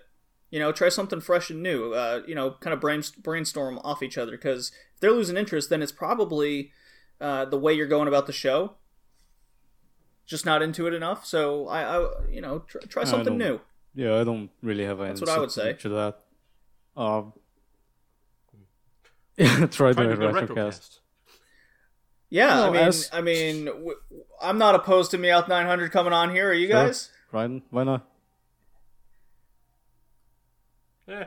Good little special guest every Yeah, every like- now and again. You know, if the person is losing interest in, there is not a lot you can do. You can ask for their opinion, uh, but I think it, it goes from person per, per person. You know, there are person that sit down and can do the thing for hours and hours. Other other people they lose interest in, like they they lose the the interest after some time. And we can, and you know, varying how you do the Yeah. show, Yeah. or like, oh, you know, you do podcast with me this week, ne- like the next time you off, uh, you know, go do uh, anything else.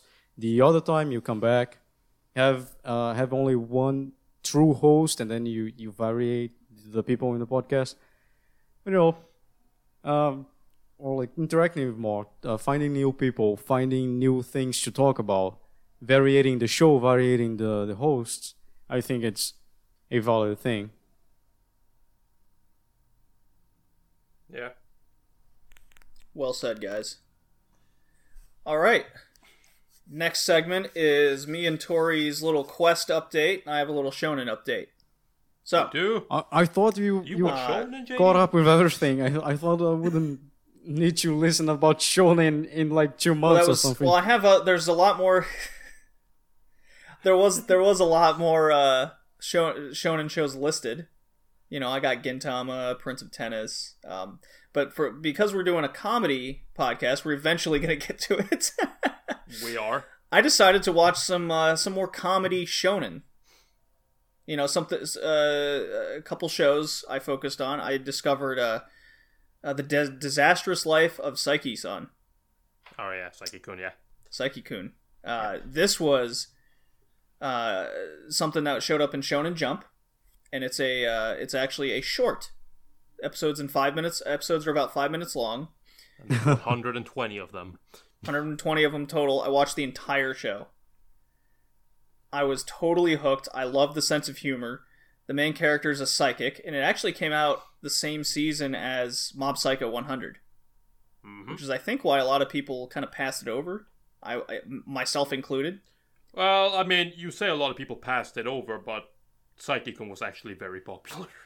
I, I don't remember anyone talking about it honestly. I- It- I don't just either. probably- just in the group that I was in, just Yeah. I don't Yeah. remember many people talking about it either. I just remember kind of seeing when the season was over, it's like Saiki-kun was rated incredibly high, and I'm like, whoa, this is a lot more popular than I thought it'd be. yeah um it's it's very it's very it's it's slick uh, simplistic humor of a lot of basically the main character being sarcastic the whole time. Nice. uh, he's he's a character that has all of the powers that you can imagine. He can Mom, uh Mom. yeah he can like freeze time he can teleport just just all the things.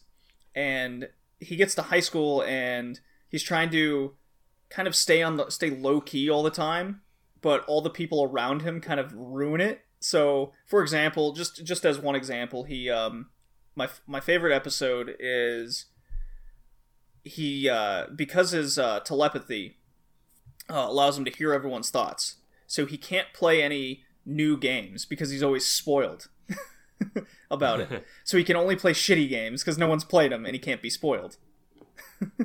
So there's a whole five minute episode where he just goes got this new game. It was a dollar and it looks really bad. Luckily, I'm not spoiled on it, so he sits down and plays it, and it's just it's about he goes through all the emotional highs and lows of playing a game that eventually just pisses him off to no end.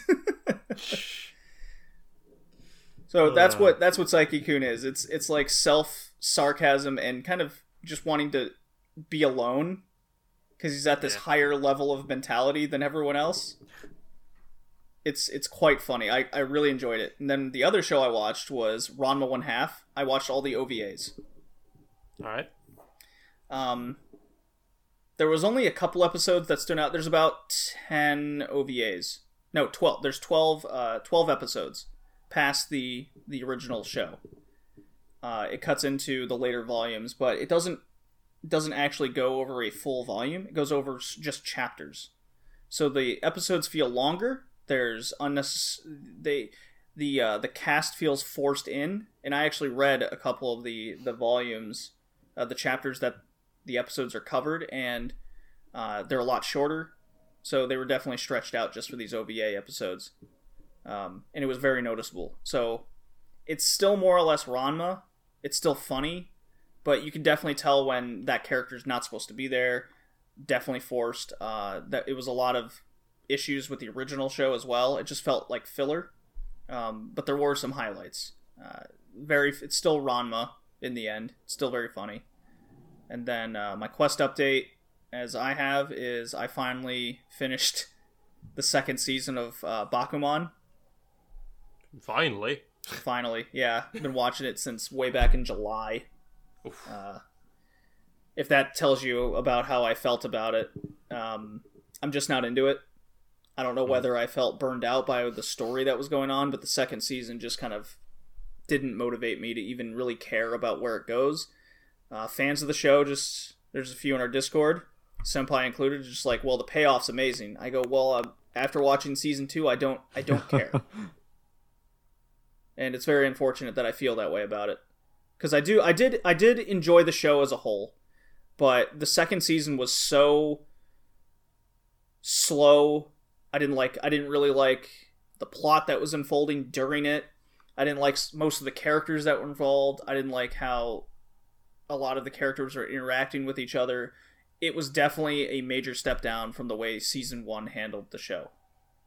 And with that, I just don't have the motivation nor the care to watch season three as good as good as I expected it to be. Yeah, that sucks. Also, you like Yeah, Yeah, it does. You like I'm, gen- I'm Gintama, generally right? disappointed in it. Maybe give it some time. Maybe you'll find the urge to You like watch the third Gintama, and right, fourth season later. JD? Yeah, may- maybe after I've watched like another hundred shows. You like I'll go back Gintama, to right, JD? I mean, it'll always be You like there. Gintama, right? You like Gintama, right? Say again, Hickey. Oh, you should try Gintama. Sket Dance then. To to your uh, Shonen Quest, because it's from the Dance. the manga is from uh, one of the assistants from the guy who did Gintama. And you know, it's one of the Oh, Yeah. interesting. Yeah, I just watched a couple episodes of Gintama recently. Uh, still fun. yeah. Still the same Sket slapstick Dance is, bullshit. is pretty much the same, but in in a school. but it's quite funny. It's one of the shonens that I, I've Okay. watched every s- like Nice. all the episodes. You know, I at at the time I thought it was very funny. Yeah, it's like I also picked up the manga, so yeah, like it's 70 episodes, It's isn't a it? very short shonen. Uh, it's it's around seventy. Yeah, it's around seventy short. episodes. Yeah. Yeah. Yeah, no, it's in my Crunchyroll queue. I'll watch it. I give it a try at some point. There's a lot of stuff in my Crunchyroll queue.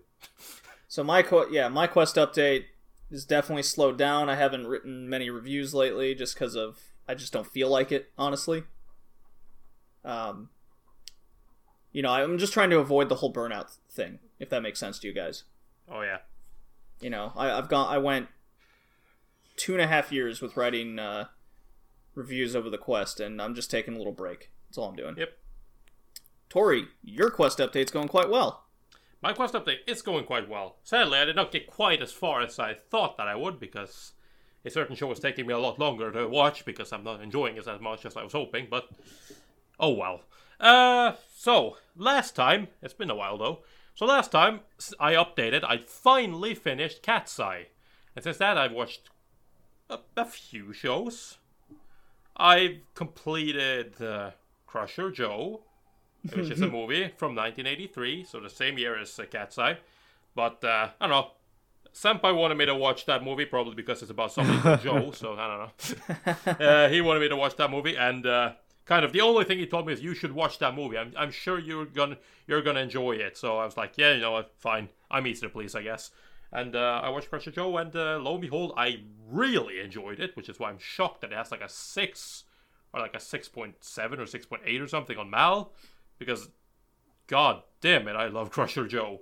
It does so many things that I that I like. It's about a it's about a badass crusher named Joe. Yet at the same time, like they managed to keep the badass level up, and at the same time, without making him like some sort, without making like the main character some sort of like badass gods that can avoid any dangers. Like I love how it's like they implement stuff such as, uh, you know, like there's a disco scene I remember where it's like, oh, they start fighting people because why wouldn't you fight people when you're annoyed? It's like they're having fun, they're partying, they're fighting, and eventually they just get overrun and they get beat up, and it's like stuff like that. And that carries throughout the movie and every fight and stuff. It's like they can't get overrun, and when they get overrun, they're in trouble. it's like I kind of like this. It's like they're badass, but they're not invincible.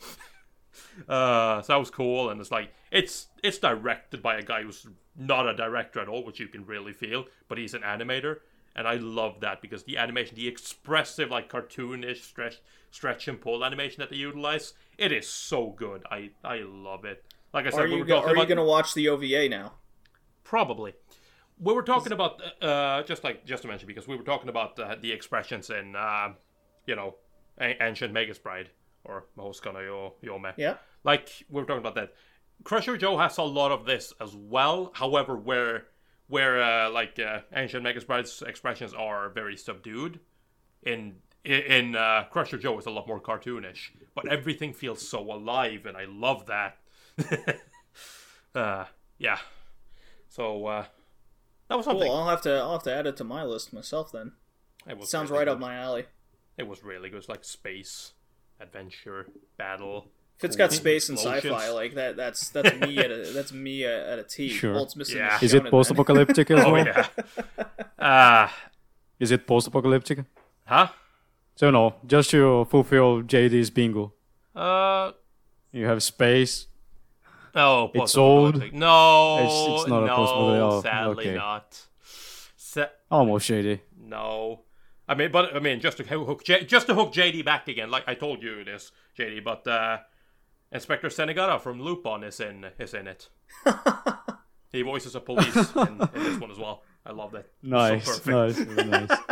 Uh, so yeah, and uh, other than that, I watched uh, Fist of the North Star from 1984. Sadly, though, I ended up. I mean, for the sake of the quest, it's considered dropped.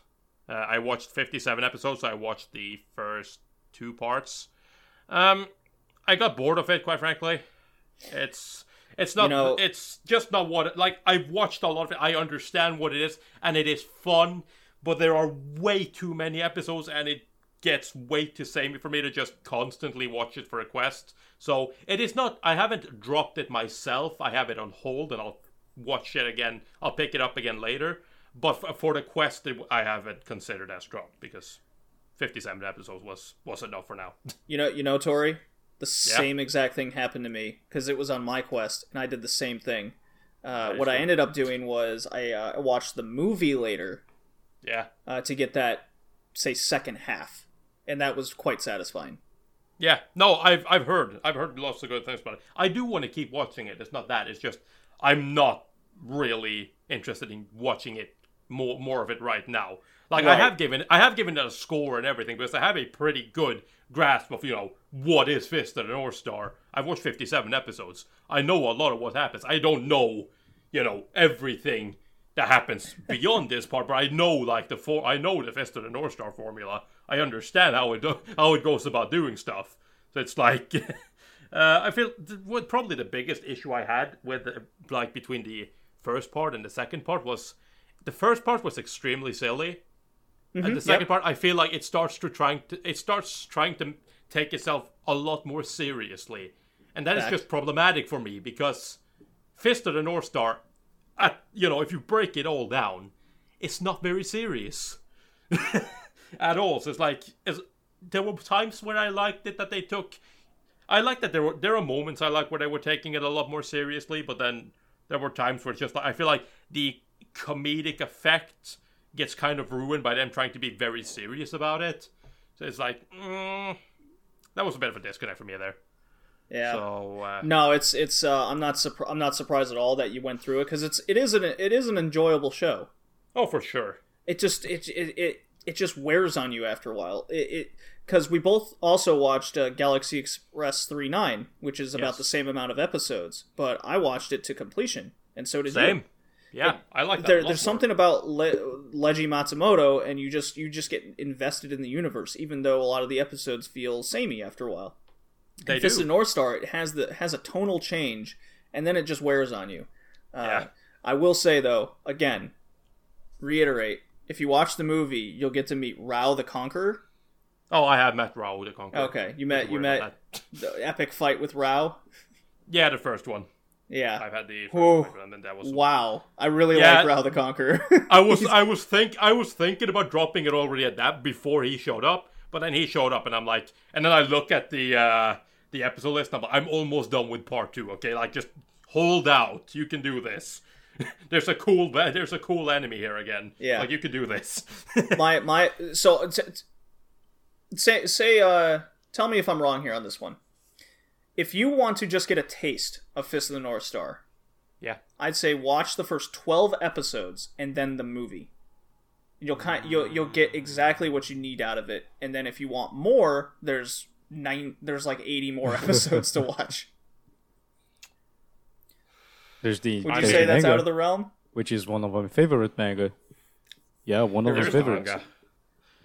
Yeah, I see. I'm generally just against watching a few episodes and then skipping to something else. That's just me, though. Um, but I, I do understand what you're getting at, and yes, uh, but I would I would say like because what you can find is like I'm sure like if you are if you're into this, if you're into silly stuff, if you're into JoJo's Bizarre Adventure, which which is heavily uh, influenced by Fist of the North Star, I think you're gonna find a quite a bit of enjoyment from Fist of the North Star. But the thing is, I think I think the most important thing, and that's why I kind of like I said I haven't considered drop for the quest, is because I also have to take into consideration that I can't spend too long on a show because I have to I have to keep I have to move forward. It, it wouldn't be fun if I spend months and months and months and months and not have a single update. So I can't slow down too much. And that's kind of eventually that point where I get to where I'm like, I'm watching too many episodes a day and I don't really care and I'm bored. I don't really pay attention anymore. Hmm. Like I like it's lost me and that's you know, that just gets worse and worse if I keep forcing myself to to watch it. So uh, it's like but I definitely think like Yeah, you don't want to get burned out either on a show you actually like. Exactly. Yeah. So it's like I definitely think like this is very wa- this is very watchable. Like I just say, make sure you take your time, and there's no shame in you know, I don't know, watch like you watch through part one because this is separated into parts. Let's say you watch part one, then you take a break, you watch something else, then you come back and you watch part two. Take a break again, go back and watch part three. Part three is pretty, very short, so so you could watch part three and part four. But like that's kind of you know kind of t- picture it like how you how uh, JoJo's is divided up in the terms of the anime, right? It's all divided up into into parts. So it's like you know I could totally see like people watching Fist of the North Star the same way they would watch JoJo's. Like you know you watch one part and then you take a break and then wait for the next part. Yeah. Except in this case it's all out.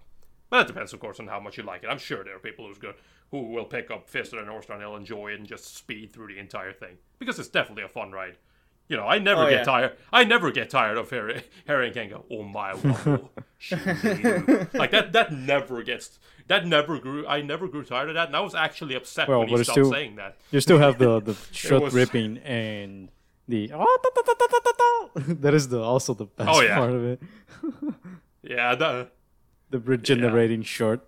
uh, no, it's yep. It's definitely it's definitely like an enjoyable show, but uh, like I said, it just kind of had to come to an end, sadly. Um, other than that, I watched I watched the OVA Area 88 from 1985. Um, it was alright.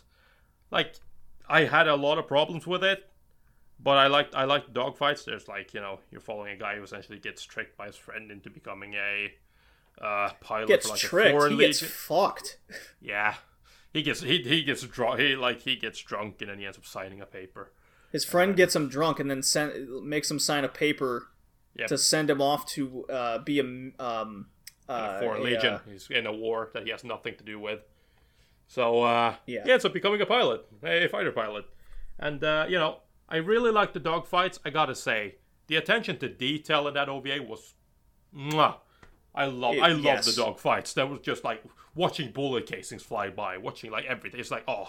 God, this is like this is like what dreams are made of. This is what Sakuga fan fanboys like me love. Those like very unnecessary, gritty little deta- details in animation. It's just like yes. No, there was this so much stuff. to like. Yeah, there was so much to like about Area 88. Yeah, sadly the story wasn't very wasn't one of them. No, it you know it's a short OVA. What is it like five episodes? Uh, yeah, three actually, if I'm not mistaken. Three? Yeah, just it's a real shame that it it, it couldn't at least go to six to twelve because there was so much to break down in in the story. Uh, but Yeah, god damn those dogfights that is what makes were. the show uh, there is the whole getting you to feel for the character because of the whole romance aspect of it which is kind of the mo- motivation behind why he's still alive yeah.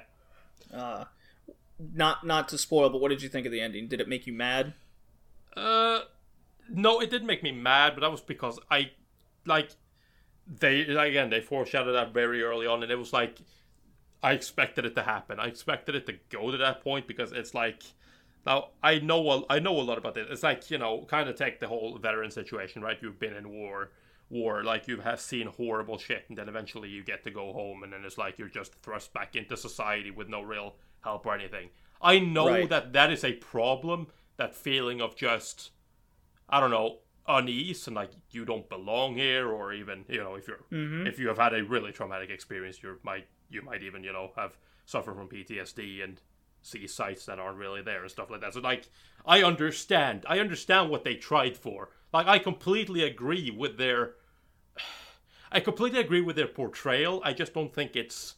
I think it becomes like it's not explored enough like just to put it put it right it's not explored enough to like for me to be okay with how it wraps uh, how it wraps up or how it eventually plays out because like yes this is obviously going to happen. That is obvious. They've shown you what what happens to people already. You know the story of a couple of people at the airbase and they've right. had pretty similar stories themselves. So it's like it's always been there. But at the same time you kind of sit there and go like mm, and then it was all really for naught wasn't it? Yeah it's So, a re- it's yeah. a real shame. I i was uh i had very similar similar thoughts on it.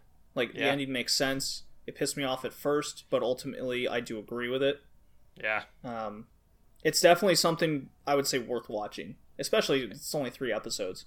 Oh yeah. It's- Granted, they're it's- o- they're over they're over an hour Yeah. each, so they're Yeah. it's long, and that it's long in that regard.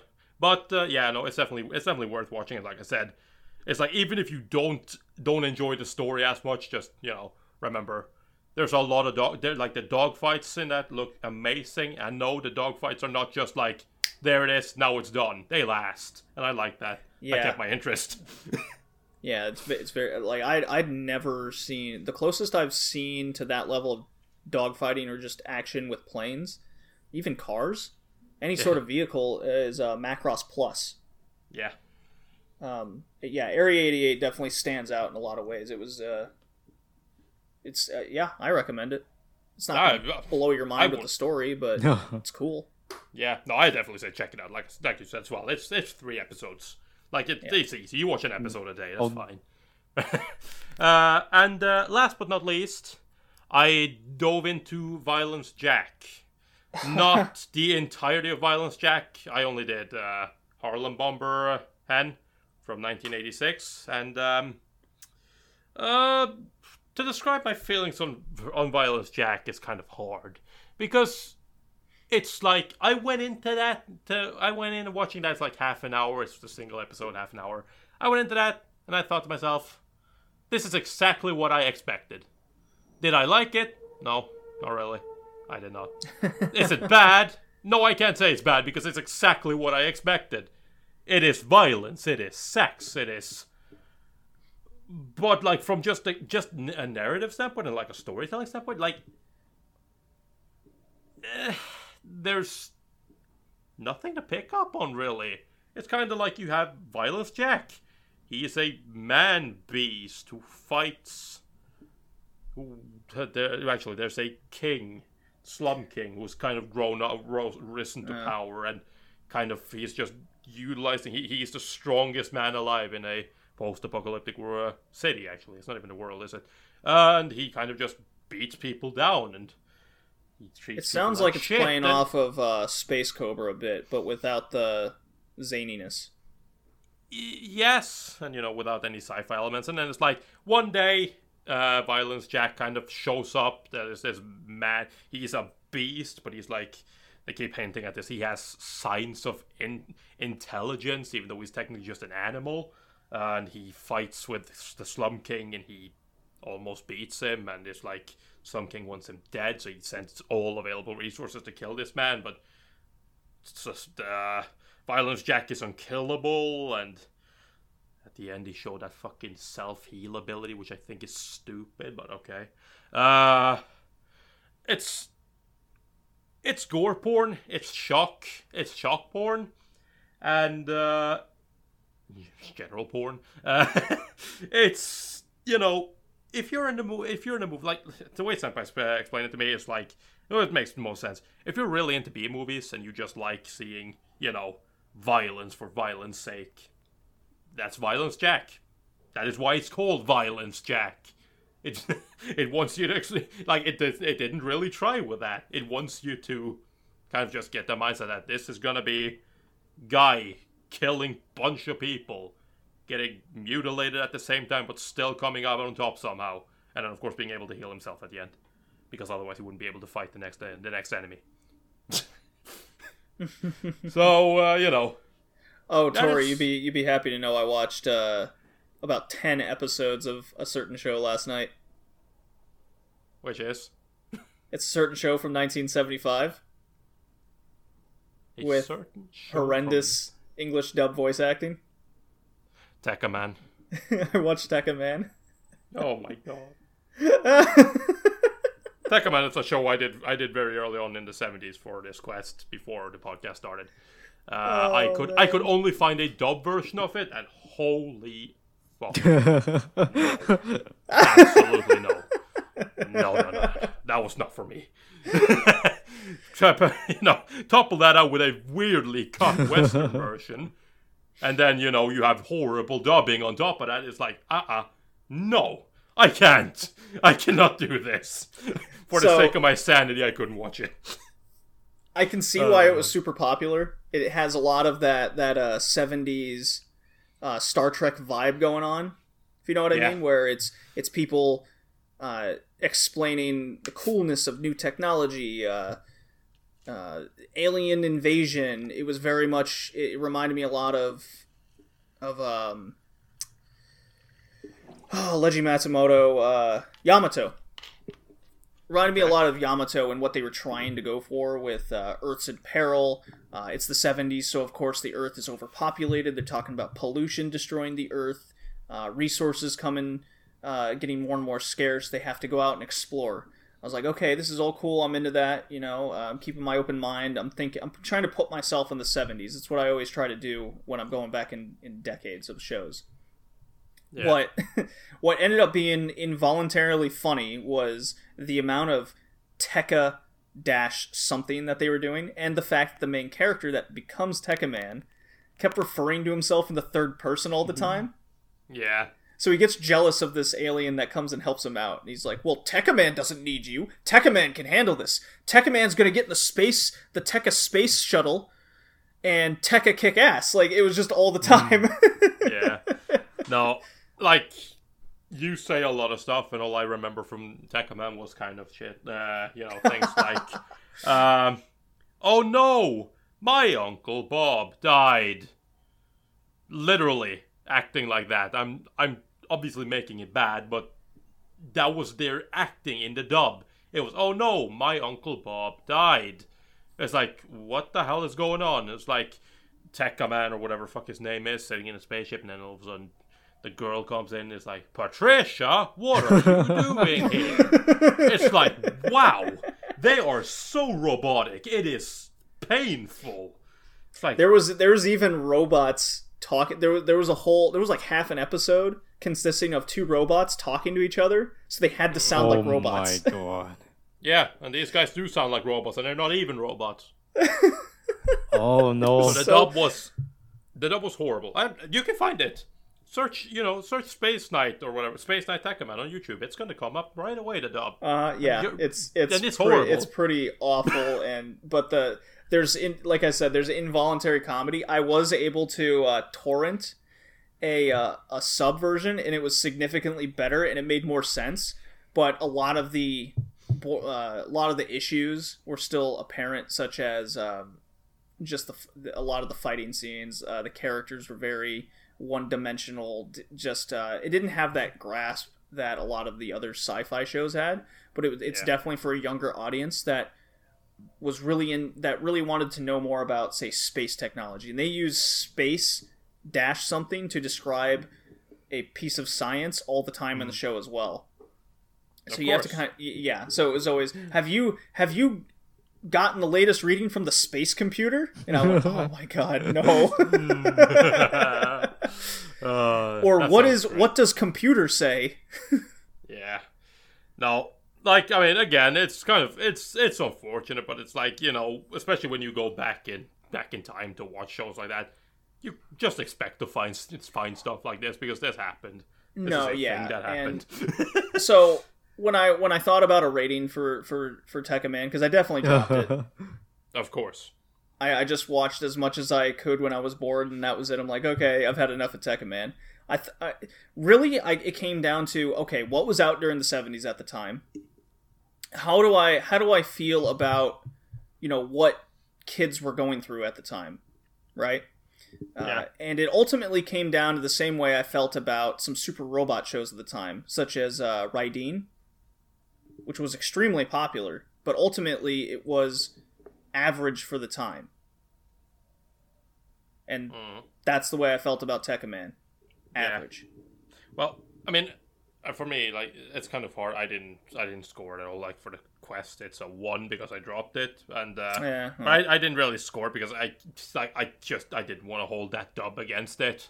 uh, no, so that's why. like- that's why. I, that's why I sought out some sort of subbed version, and it, Yeah. it did save the terrible voice acting. Yeah, but that's kind of one of the things that I found very interesting because uh, I know we're kind of going kind of off topic off topic here, but like when I was bored, I went back. I finally went back and watched. Uh, I don't remember the name off the top of my head right now, but it is what is considered the oldest anime from 1914. Uh, no, 1917. Sorry. Right. and uh, it is considered the oldest anime. So I watched that. That's just a short piece of like you know animation, no voice acting, no nothing, no color. And it's and it's something. And I watched that, and I kind of sat there at the end. Right now, added it to my list, and I like think, what do I score this show? It's a very low score on Mal, like you would expect. And I kind of sit there and I go, like I sat there thinking to myself for five minutes, like I actually can't score this. And the reason being is simple it is the first it is considered the first an- anime it is not the first like motion like drawing motion but it is the first it's the first like actual piece of animation as we mm-hmm. know it so like the problem i had with it is like the problem with me scoring that was the fact that i don't i can't compare this to anything because everything came after this. This is before anime became anime. This is before, you know, everybody, like, if you're into anime, you'll have learned that anime kind of got its roots and inspiration from Disney. But this is way before that. Right? So it's like, I'm kind- you of sitting there, it's like, there is nothing to, like, compare this to and say, does this do something that others didn't? Or does this so- do something better or worse? Right. All everything you can think of came later. And as such, yes, of course it does worse than that. What do you expect? It's 1917. They had nothing to draw inspiration from other than comics, literally. So it's like you're sitting there, it's like, ooh. So yeah, it's kind of. Uh, so uh, yeah, that was just me wanting to talk about talk about that. I want to want to slip that in, and uh, Alright. to just to wrap up my my quest update. Um, the Violence Jack was the last show I watched completely. I thought I'd be able to finish Bubblegum Crisis by today because I only have one more episode to watch, but uh, I didn't. So uh, that is that is gonna come up next time, and I'm pretty sure that, or actually, I'm not even pretty sure. I know by the next time we have a podcast, I will have finished the 80s, and then And I'll you're be on not to the actually 90s. gonna, and you're not actually gonna talk about that because that's a future podcast episode. That is true, but I'm gonna talk about other things. No, actually, I'm. Wow! I just realized. Never mind, I can't. All the things that are coming up at the end of the 80s are stuff that we have scheduled for a later time. So never mind. At some point, yeah. Yep. So I cannot talk about the end of the 80s. Sorry, guys, but I will. No, I won't. Never mind. You won't have a quest update next time. I can finally talk again. All right, we're approaching. All of those enemies are in my list. I was, I was, I was putting. Nah, don't Yeah, worry, sorry, I- Hickey, it lasted- it lasted longer than expected. 88. 88. It's on my list. Definitely, it will be getting some priority uh, after what I heard. Uh, I'm adding the other ones, including Decamet, because I really, I really like trains on fire. So yeah, yeah. Nah, I mean, I would, I would, like, literally, like, if you no, could get a no, no, no, we're going dub. What are you talking about? check it no, out, mate. I Who want knows? dub. Yeah. You're. I mean, sure, if you have the mental fortitude to go through that entire thing, Yeah. then you be my, My guest. enemy number thousand will be Kemono friends.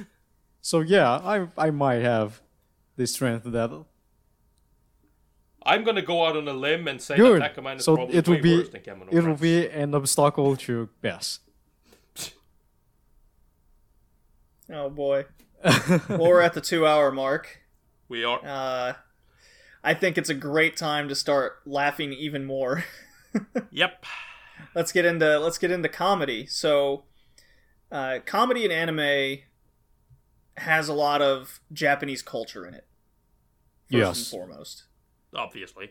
obviously, most anime comes from Japan, as far as I'm con- as far as I can Um, tell. Korea in, Chi- in China. Yeah. yes. So and France well, sometimes. And in France now. uh, yeah, a lot of a lot of cultural references, um, a, a very different humor that plays Yeah. uh, on their language Workplace, and their way of lives. Um, Yeah.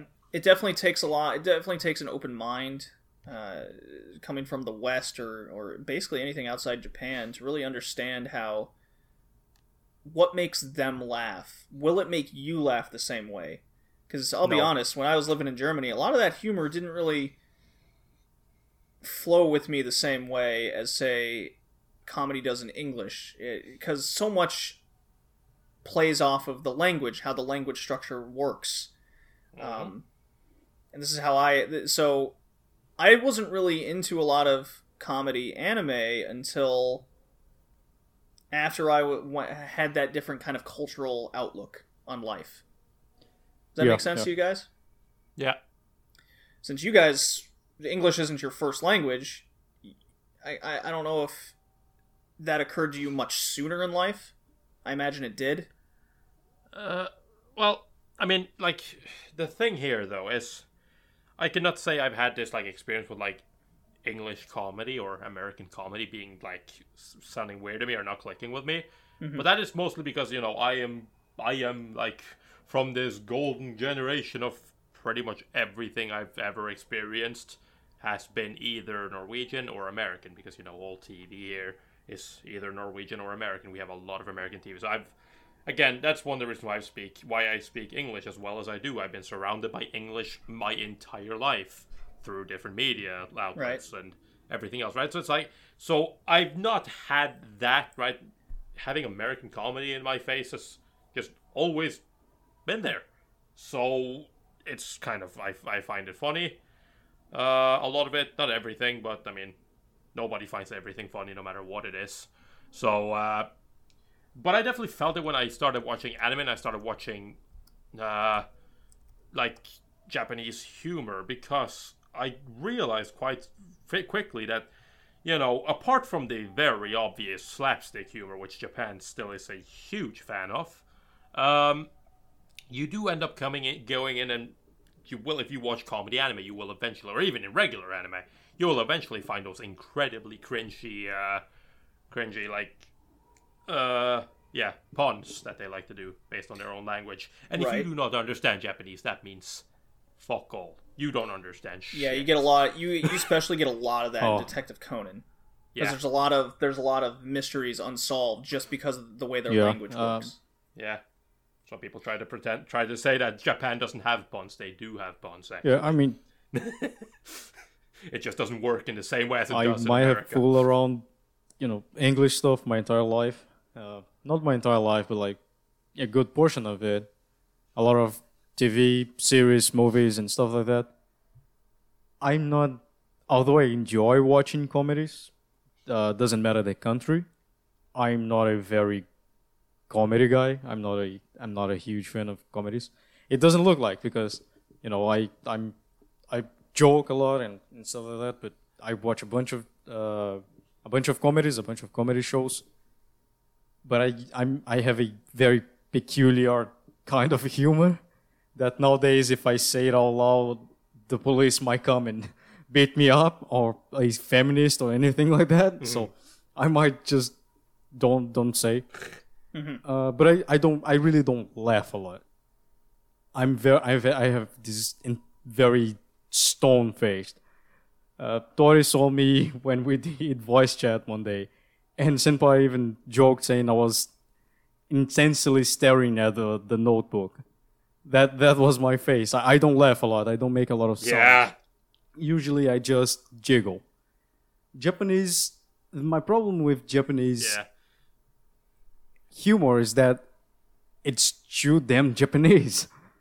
Uh, so like sometimes it resonates with what you, what what your interests in or the comedy in your country or the you know the comedy the comedy you used to. Sometimes you get the joke, uh, the wordplays. They love wordplays. Most of the the jokes are usually wordplays. Uh, something that it, it and you know for me Yeah. wordplays are the, the the most difficult ones i'm used to that i'm used to wordplays i understand most of them but it, it doesn't make me laugh it doesn't make me jiggle doesn't make me even have a a proper uh, a proper reaction to it. I just stand there looking at the screen. I also love slapstick a lot.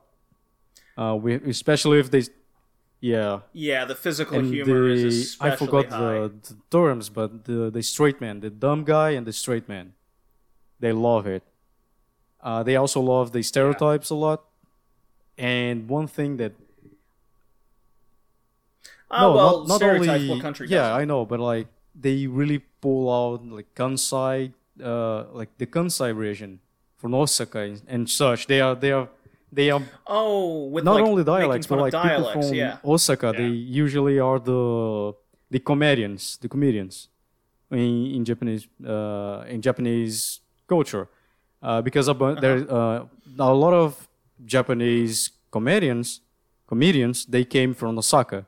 So in anime, we will have the Osaka people usually doing the ah, it's boke and it's it's idiot and, and straight man. In two cars we have a a teen from Osaka and they do that a lot. Uh, you know, someone say something dumb and they usually slap that and, and correct and you know has a reaction to it. Also something they really like is are the catchphrases. They love catchphrases for some reason. I don't know why. Like every single time a character has a catchphrase or has something they always say. Uh, and no, sometimes it's very difficult to understand the Japanese humor. Oh not, yeah, not like only verbal, verbal tick. ticks, but like, uh, you remember Shomin Sample? Do you remember that anime? Oh, Tori, I Tori watch. I didn't watch They it. would- they would I didn't. always refer to a to a comedian, to a Japanese comedian, that his catchphrase whenever he told a joke Hmm. was like "getch" or something like that, with emotion. Uh, You know, Yeah. they really like Yeah, that kind of humor. And sometimes Yeah, that's kind of like again, cu- what I assume this is what you want to get at, uh, what you're getting at, but it's like they really like the whole like, uh, they like in in Japan, when it comes to humor, a lot of a lot of the way, like a lot of humor they use works in a way that like they like to beat a dead horse. Yeah, yes. to put it as straight as possible. They they find it they find it funny to say a joke and then say it again and say it again and say it again and say it again. And it's like the point is like the more you hear it, eventually it'll be funny, even though it's not necessarily funny the first time. Though to a lot of like Westerners, that is just you know you're killing a joke. You have a joke that is not funny and you keep saying it. It's like why do you do Yeah. this? This is not funny. Yeah, um, a good a good example of of that just from recent memory is the anime Love Tyrant, yeah. hmm a, a show about total nonsense 90 95 percent of the time, and a lot of just beating the dead horse over and over again, such as the girl just stabbing the main character because she's a yandere character. She she's crazy. Ha ha ha ha ha. Sounds like something we watched. Sounds like something we watched. Yeah, we had Aho Girl last season. But yeah, it's it's just okay if if you if if that doesn't get you the first time, why would it get you Yeah. the next like thirteen? one of those things that they do a lot, and I like. I, wish I would know is wordplay, because Japanese language is very rich. Uh, they have a lot of alphabets. They have a lot of words. They have a lot of ways of pronouncing a Yeah. word. So sometimes they change a word, and it gives it a whole new meaning. So that that is something that is it is funny, but because we don't have that background, we can't understand. And sometimes people say, "Oh, I don't like the wordplay because I don't understand." If I don't understand, thus it's it's not funny. Well, that's not true. It's it's just that you don't understand. You will never understand everything that is going on. But it's it's something that I would love to to understand. You know, I would love to to one day watch an anime and catch the the little wordplays they are doing without the translator telling me on the screen saying translator note. Uh, they're making a wordplay in this part because it kills the joke. It kills the purpose of the joke. You know, when you when you have to explain Yeah. the joke, it's not funny. You know, it's not maybe maybe you can jiggle, maybe you can say, oh, it's funny, but mm. inside, deep down, it won't be funny. It won't be as funny as it could be.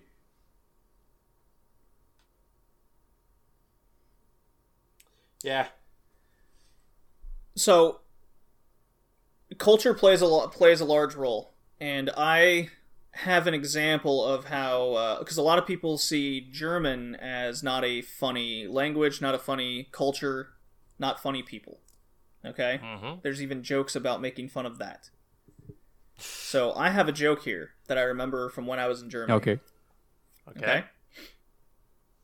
And it's funny to me now because I experienced the culture. But when I first got there and I heard jokes like this, I didn't really it wasn't it didn't resonate at all. So I this is me kind of uh, uh, giving you an example of how a different culture may not be funny right now, but you might understand it later and then it'll become funny. Okay. Okay? Okay. So, you ready? And I've translated Yes. this. I've translated this. so it's in English, so don't worry. Okay. a German and American placed bets on whose house would be built first. Four weeks later, the American said, Only 14 days. I'm done. The German replies, Only 14 more days to fill out this form, and then I can start. Wait, hang on. Hang on, hang on. That's the joke. I think I understood it. So yeah, I, I think Hold on, hold on. Yeah. Eh. So German German society is built on this on this heavy yes, yes, that's why bureaucracy I, I have society. a bunch of Germans where I live, so Uh, that's why I got the joke. Yeah. Well, So see, I find it hilarious because I go, yeah, 14 fucking more forms, 14 days. Like, yeah, you're going to take forever. Ha ha ha ha. I find it funny. Well, see, there's kind of there's a problem for me immediately because when you say that, I'm immediately reminded of my own culture, and uh, we have a serious planning problem when it comes to stuff like that. So I can I can relate to that to that when it's like we have we have this problem where it's like we want to start a project and it's like let's do it. We're having meetings right now. We're gonna talk about this, and then you know they sit there and they talk about. it. They have meetings. They have meeting after meeting after meeting. Plans are being made. They do this for months, and then eventually pro- uh, the project starts, and everybody's like, "So what are we actually doing?" And it's like, "Oh, good question. Let's go back to the meeting." It's like, good job, good job, you did it. Yeah. Uh, so do yeah. you do you guys have a uh, have a have a joke from your culture from like uh, Hickey in Brazil? Is there a Oh. Brazilian joke That are not maybe racist? only funny to Brazilians? Uh, like Well, well, because like the problem with my state is that I live in a state, and this the stereotype for my state is that we don't like the other Brazilians. And you know, I'm I'm not saying it's Okay. it's false true, uh, okay.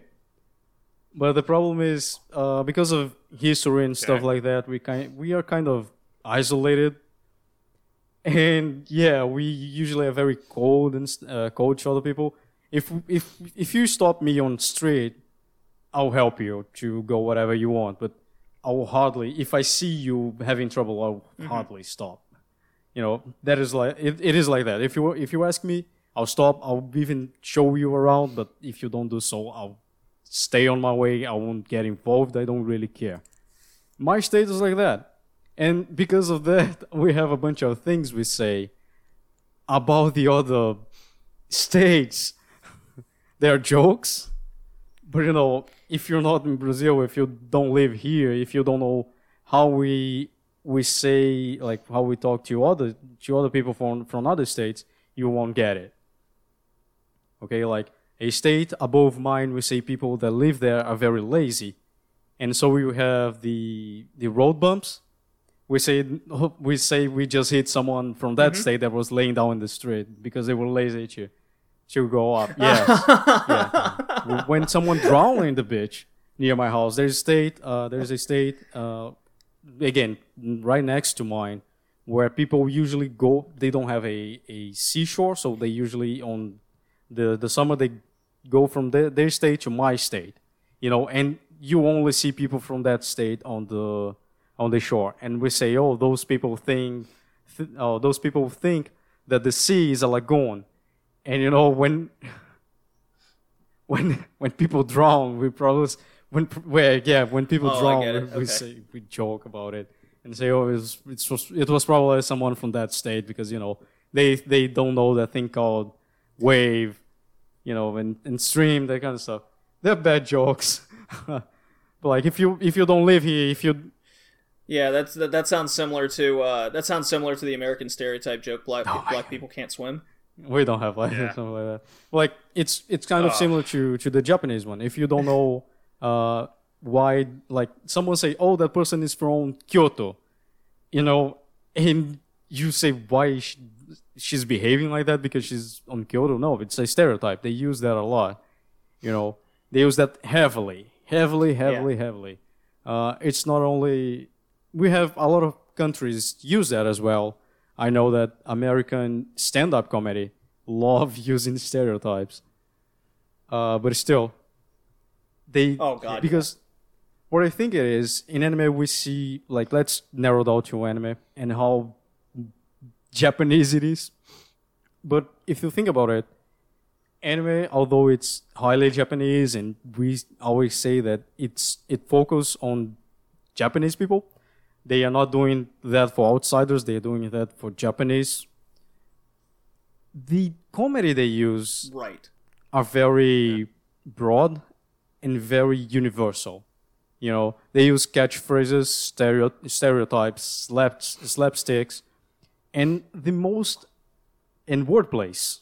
Uh, those are very universal. Any any country will have wordplays, will have stereotypes, you know that kind of things. So when you when you narrow down, it's a universal kind of uh, kind of comedy. The problem is it's another country, it's another culture. So yeah, we have slapstick, but it's it feels different. Uh, yeah, we have radio programs. Uh, Yes. Entry one one one of my favorite comedy uh, comedy shows that is Cor- Cromartie High School. Uh, there is a whole sequence talking about one of the delinquents uh, sending those little uh, letters to a to a program and using a a pen name. So they they it's usually they send it the the Japanese some of the people some of the the radio programs have this where a person with a pen name can send a letter with a wordplay joke, you know, and they read it on the the fucking program on the the, the radio program, and you know it it's an entire scene where the main character also do also does that, and this delinquent learns that this is the guy who is who he's looking for, and he they does they don't interact. It's just like the delinquent uh, l- listening to the the main character talking to his friends. When you watch it, I didn't understand. I didn't thought it was funny, you know, because it's very unique to Japan. And Japan also have a lot of dif- difficult doing something to outsiders because again of the history, how close they are. So you know, it's not a matter of how it's not. It's a matter of how Japanese it is and not how different it is. Like they use a lot of these jokes. They like beating dead horses, that kind of stuff. I think it's more how Japanese they can get. Yeah. Well, I mean, just to kind of explain my my culture as well, because uh, I'm from uh, I'm from Norway, and uh, I'm from Bergen, Norway. So, uh, especially how we're perceived by others is kind of big here, because Bergen, uh, like people from Bergen, are considered quite patriotic. We love our city. It's the best city in Norway, of course. So obviously, why wouldn't we? Uh, so a lot of people like uh, picture us as looking down on others, and sure, we can do that. Uh, we're we're incredibly rude, like in our culture, like in our in our culture, in our language in in Bergen, where it's like you know swear words are naughty, they're bad. Uh, fuck is a completely normal word to use in everyday in an everyday conversation here. Like that is just you. That's just something you do. Uh, I got so- yeah, I got the same thing in Germany. yeah, right. So it's like that's kind of how we are. So then, when it comes to our comedy, we can be incredibly rude. We're considered by a lot of people, especially people around us, we're considered incredibly silly and funny, uh, and that is because we like to just make fun of everything, even ourselves. Like just, and we're being very, very, we're always rude about it. It's it's not so it's nothing about like, and it doesn't have to be necessarily stereotypes. Just It's blunt humor. It is very blunt humor. Yes. Yeah. And then, of course, probably the thing that Norway is the most famous for. Who here knows uh, what does the fox say? Yes. Yeah, that's by a Norwegian group called the Ylvis Brothers. Uh, Right. they're a they're a comedy duo, or actually, they're in pretty much every kind of entertainment duo. They're incredible. They can do everything: play instruments, sing, dance, act. They yeah, they're multi-talented. So you ca- so- like, that's crazy. And we have always, for like as long as I can remember, we've had a tradition of doing that, making like comedy music, right? Where it's like we sing and just yeah, make jokes out of that. Uh, sadly, sadly, who uh, what does the fox say became popular. I prefer, I, per, I Oh, prefer I heard that. Yes, it's Brothers. very funny. So you should look that up. That is a very that is a very good. Who the fuck builds a Stonehenge? uh, I like them. But yeah, we have a, we have a lot of that, and it's like it can even be chi- childish. I remember other another group from like my local city, Bergen, uh, called uh, Fast Men or Raske Menn, which they would be called Norwegian. Like they make a lot of silly silly jokes. I love them as a kid. They had this they had this song dedicated to poop, and it basically they just go through every like every dialect in Norway and finds different ways to say to say uh, say poop, like uh, Oh, say, yeah, yeah. say poop, and then it's like they change it into English and to Swedish and stuff like that, and it's just like that's kind of. Our humor can be very childish at times as well, and it's Well, I've, just- I've, I've seen silly. I've seen a I've seen a piece of humor like that when when it, in terms of language how um they take there's a uh, they take a word from all the romantic languages so there's Italian English French Spanish and Portuguese and then at the end of it they put the German translation of the word so you have um you have like the word for airplane okay Yeah. like autoplane airplane etc etc and then it gets the German Flughafen and he just yells it yeah. to a German that wouldn't be all that funny. because then you would see the other way around where it's well, all those other words sounded dainty and lame. Lame. Like that's our word, Flughafen. Lame. Uh, well, excuse me if I'm not well, it wouldn't be funny to them. Saying "hey Fuhrer" at the end of my phrases, you piece of shit. Uh, we yeah, I mean that's another thing. Like, and uh, we we do love that because you know we're close to Germany, so we do like to make fun of Germans, especially Germans' way of speaking. Even though we don't necessarily speak in German, I remember like a skit from Fast Men where they did like the world history in five minutes, and then they get to World War Two, and then it's just like, well, the while the people were in hiding, the Germ the Germans were out. That's like one of the guys come out come on stage, and he's just like. Just, just like in the most stereotypical German, German English accent ever. Is there anyone here? it's just, no, there's no one here. Just keep going. Oh, okay then. It's cold here, anyways. Uh, so yeah. so I No, have we- a, I have a, I have one more German joke. Okay, because Okay. a lot of um, I'm getting the feeling that Norwegian and, and German humors are very similar. kind of, but Germans are considered less funny than us. Right. Ah! Well, yeah. the uh, okay, so a lot of German jokes also uh, don't really have punchlines, and as Hickey mentioned earlier with Japanese, there's a lot of a lot of uh, catchphrases. Mhm. So Germans are more statement based, uh, very much singular to to bluntness, as I as I experience. So here's here's one I have. Right? Uh, Hell is the place where the English cook, Italians control the traffic systems, and the Germans make TV. Wait, hang on. Repeat. I need another thought.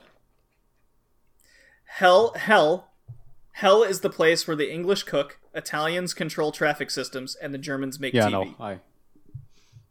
That implies that Germans make Oh, terrible okay. TV programs. Mhm. So like it, they're just they're just to to to to us they're just facts. Like yeah, but it's that's the joke. It's funny. It's just yeah because it's true. It's it's like shit. You're right. Yeah. that's German think- humor. Yeah, we have a bit of that as well.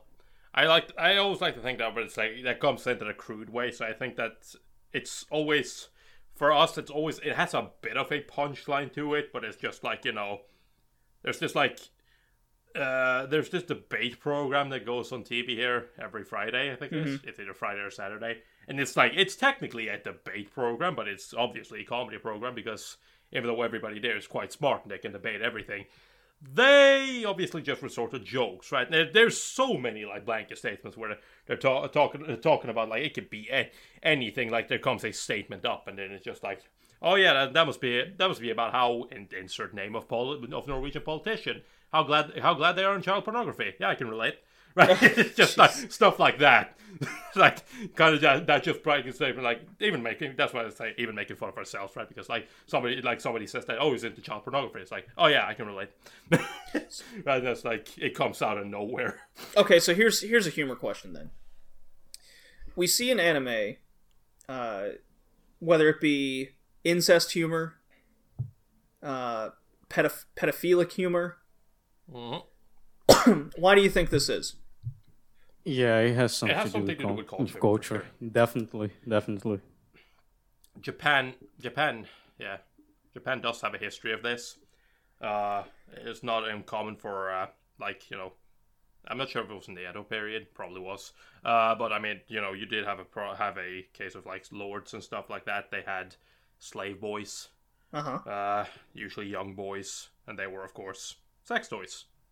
So you know, they were often very young, and yeah, they were there to attend to their master's pleasures and stuff like that. And it's like Japan has kind of had a. It's not just that far. It's not just that far back either. It's kind of stretched over there. They've kind of always had a problem with this because, like, some people like to argue that uh, in Japan that it is a part of their culture, and it is. But you know, the question then becomes: Is this is it right or is it wrong? And there's still still even in Japan to this day there's still debates going on on whether or not that should be considered acceptable or not. They're pushing more and more Yeah, it's not, but there's still Yeah, they- they also yes, it like- is not okay. Unpolitically correct. Uh, politically incorrect humor a lot, especially with uh, uh, sadism, masochism, you know, that goes into the slapstick a lot. Uh, Yeah. but it, it's cultural. It's it's something like it's something that you can avoid because like usually the shows you enjoy are the shows that it's either like what can I say it hyper comedy like everything is hyped every every single There's yeah a lot- like there's a lot of high uh, energy. Danshi yes. Kokosei no Nichijou or Nichi Bros. There's a lot of hype going on, and you know you find it funny Yeah. because that hype humor might translate well into your language or into your culture. Then, like going on Cromartie High, and like one of the jokes is that oh, there's this guy that looks like a gorilla. Uh, like there's this new delinquent that looks like a gorilla in the other classroom. You should go and look it out. The guy goes, open the door, and it's a monkey. It's literally a monkey. You know, they do that three times. There's like, oh, this guy, there's this foreign guy. You know, he's huge. You should go there and, and see what he's up to. Maybe fight him to, you know, earn some respect. He opens, it's fucking Freddie Mercury. and he goes back and is like, so what did you do? What was his, his name? Is like, I don't know. I, I would just call him Freddie you know that kind of stuff. And Freddie Mercury is a is a character on the fucking show.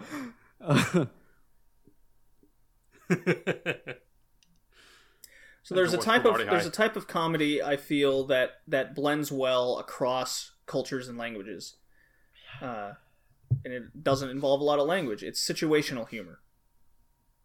So you see this with a lot of uh, like romantic romantic comedies where uh, certain situations develop where you awkwardly walk in on someone doing something and they're they're in a compromising position accidentally or uh, two people are trying to confess to each other and then someone interrupts um, these kind of things uh, b- blend well across nations you know we all get it you know because yeah. there's a lot of adolescent humor there that we, we've all kind of experienced at one point um, or are experiencing if you're around that age you know that, that that's why I think that's why I feel these types of uh, genres and shows uh, are more well received uh, received as more funny than say a Gintama. Gintama is a great example of it's extremely popular in Japan. It's to them extremely funny. Every joke hits. You know that that. Uh, but say to us in the West and outside Japan, it you know you may not get it most of the time. Uh, the slapstick may get Yeah, yeah. tiresome. A lot of the references are to their Yeah, culture. definitely. you know. I I would normally agree with you if it weren't for the fact that you use Gintama as, a, as an example, because Gintama is one of those comedy shows that are also huge outside well, of Japan. yeah, I guess, but like it's it's Yeah, so it's, it's like- popular inside of I the I under, you know culture that is being building up. So most of people know what they are referencing. You know what kind of humor you should expect. But if you show Gintama to a random person, they no, won't find that funny. No, of course, of course, but it's the point I'm trying to make is that within the anime culture, Gintama is probably some of the like Gintama is the comedy that is easiest for people to get. It doesn't take that much, you know, inside knowledge. Like uh, one of my least favorite forms of comedy is referential humor because f- to me, I don't f- I don't laugh la- hearing somebody make a absurd reference to another show I've watched, right? And it's like, and the other problem with that is, uh, to a lot of people, this isn't going to be funny because they might not have watched the show they're referencing, so the joke is gone, right? Gintama, Gintama does a good job of like keeping its comedy for the most part down to something that people get, or at the very least they can see with their own eyes. So it's like that's at least my experience with Gintama. So it's like in that case, I would say Gintama is you know well while it still applies, it is at least within the anime sphere. Yes, if you were to show it to somebody completely around it, they'd probably go like, "What the hell is this?" But yeah, at that's least within the at least within the anime sphere, Gintama is like probably a, one of the closest things you're gonna get to a universally understood comedy. No, I was more or less making the reference. If you showed it to someone outside of Japan, they're not an anime fan, they wouldn't get it. As opposed to, Yeah. as opposed to say something like, I mean, you could even show something like Family Guy to a person in Asia, and they, it's so referential, um, and so much based on the culture of America that they might not get it. Yeah, but I mean that's kind of the point, right? Because Yeah. uh, with with a lot of stuff, you can you can pretty much do that with anything. Uh, if, people aren't really in into that thing, right? It's kind of like it can go completely away from comedy. It's like trying to it's like trying to explain why football is the greatest sport in the world to somebody who's not interested in football. Right? You're you're speaking a foreign language to them. Right, well, that's first of like- all, uh, football slash soccer for the American audience. Yes, Uh, it is the greatest sport on the planet. it is. I'm is a biased. fact. I can say anything. Yeah. Just because you don't like it doesn't dispute that fact. The World Cup is the most watched sporting event. Period. So, uh, I have a joke for you guys, and then we can move on to some uh, some good uh, comedy anime. All right. Yep. And I think this works across all Yes. languages. You ready? Okay. A uh, guy walks on wa- walks in on, walks in on, on another person, and he's having uh, he appears to be dead. Okay. Calls an ambulance, freaking out. Uh, miss, miss, miss. I, I've come across a body. Uh, he, he seems to be he seems to be uh, in trouble. What should I do? Person on the other line goes, "All right, check to see if he's dead." Pop, pop. Okay, now what? oh, that one. Okay, let's see. I have one. I have one. I, I remember one. Um, a, Nothing, a, young Tori? man- a, a, a No. young man, No. a young I'm man smiling, was but I'm not laughing. walking on the beach one day, and then he saw a old sage saving a little turtle. There was like a thousand of them. Every single one was turned down, and oh, he took one of the turtles and put it on the on the water. The young boy doesn't not understanding what was going on, went to the sage and said, "Why are you saving only one? What difference does it make to save only one?" The sage looked at him and said, It's not your problem. Go fuck yourself. oh my god, so mean. But, you know, like one thing that I I can also Yeah, yeah, That really took a left turn. it's immoral. It's it's it's to tell No, like you shouldn't and that is you know that is you should own your own like your own business. You know, yeah, mind your your own business. Don't, Mind your don't own go business. mess with people that are quiet in the, the corner. and that's the kind of co- comedy I'm in. I'm uh, more ex- more experienced, or like I know more.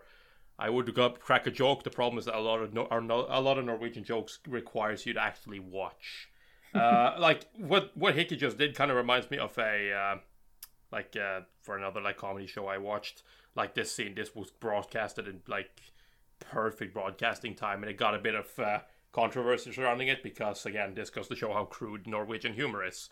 Um, and essentially, what it is, it's I don't remember the full context. It's a guy living with his he lives with his uh, parents. He technically plays a lot younger than he actually is. He lives with his parents, right? And there was something. Yes, he, he- I remember. He got a new bike and he had placed it in the uh, in a garage. So he wanted to show his parents, right? And it's kind of just normal. He's just having a normal conversation with his pa- parents. Says, "I got something to show you."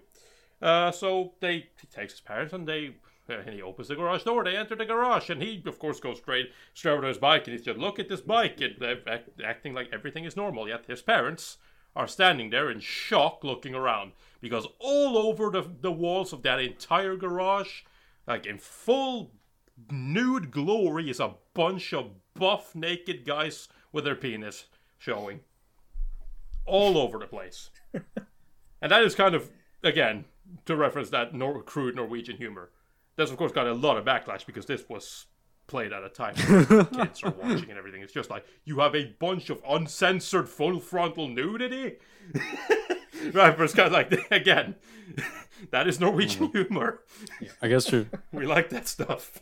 We like to kind of just push that line. I guess to finish off like comedy in Japan. Comedy in Japan is good. They have good comedies. like comedians. They they have good comedy, but comedy is good mm-hmm. with another genre, uh, an adventure in comedy, a romance in comedy, as we see a lot, especially nowadays. We see a lot of uh, rom coms going around. Mystery, mystery in comedy, not really l- Oh a lot, but usually they also do drama in comedy, like because why not? But when you get that, uh, also slice of life in comedy goes hand in hand. But when you get pure comedy shows, they get hard to understand because you're gonna have you're gonna you you have a hundred percent human uh, humor, Japanese humor, Japanese culture. So, in a sense, that 100% pure Japanese comedy show is a good is good to understand how society works because you know you it kind of explains well how the society in Japan works. Like one joke that no one never ge- gets like catch is the vending machines in the background. There's a bunch of vending machines every single every single time. That is a joke. Uh, crew Japanese uh, crew Japanese humor shows will have a lot of vending machines around out of nowhere. Like they will be in the fucking desert and it will have a vending machine, that kind of stuff. So, you know, when they are part of another show, like another genre, they have another genre. Show uh, like shonen is not a genre, but action and, and comedy, romance and comedy, they're good because they are jokes. They are normal jokes. But when you get that 100% Japanese humor show, that is when it gets complicated because you won't get the jokes. The wordplay will ha- will be very heavy. Uh, so you have a bunch of translator notes on the screen, and you know you can't watch the show like that. You won't have the the attention span, like enough attention span to read the notes, to understand. Then you know, un- interpreting what the characters are saying and then understanding the joke. When you understand the joke, the joke is dead. You know, it's not funny anymore. Yeah, I mean, like, as I know, what I know what a senpai's going to get mad at me for saying, but I did, one of the things I really like about Japanese comedy, or one of the one of the shows I really like, is TQ. I think that is hilarious. That is a two-minute short, Got a lot of episodes, and that is. It is basically rapid fire jokes. So it doesn't matter if you don't like every joke. It is joke, joke, joke, joke, joke, joke, joke, just thrown at you, and that is every kind of Japanese joke you can you can gather. Like it is you know, it is puns, like language jokes. It is references to absolutely everything. It is even like Hickey just said, like the things like uh, like uh, comedy based on Japanese culture, such as there was an episode I remember where they all eventually they I don't remember what they're doing. They eventually end up like floating away, and then they end up in a desert or whatnot. Or yeah, they were floating in the ocean. They were in a desert. Whatever. Everything that happened, no matter where they were, they come across either a vending machine or a convenience store. Why is this? Well, because in Japan they're everywhere. Right. Just like they're like, we're starving. Yeah, well, let's just go into the convenience store. Like, what? like that's kind of that. That is TQ, right? And it doesn't leave. That's why I think TQ is funny because it doesn't linger on this joke. It doesn't give you time to think about it. It's not like Yeah. it's. It's not like it's there. It's just kind of that happened. No, let's go on. Let's move on. There's a And similar there's a similar joke to that in Family Guy where uh, Brian and Stewie are in a desert Yeah. and they're starting to uh, see you know illusions and whatnot because they're dehydrated and they go oh look a Coca-Cola machine and then as they get closer and they finally get to it you you were thinking it's, it was going to be an illusion. He goes oh it was just an RC cola machine. Never mind.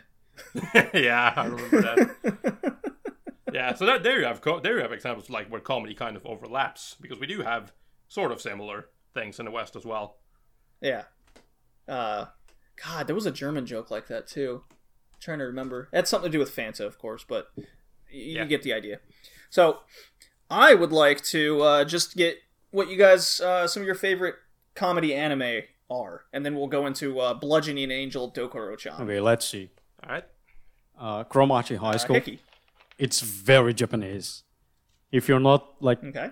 it is Of the course. heaviest Japanese comedy show I think I ever watched. So if you're not used to it, no, it's a Is it a full of romantic comedy?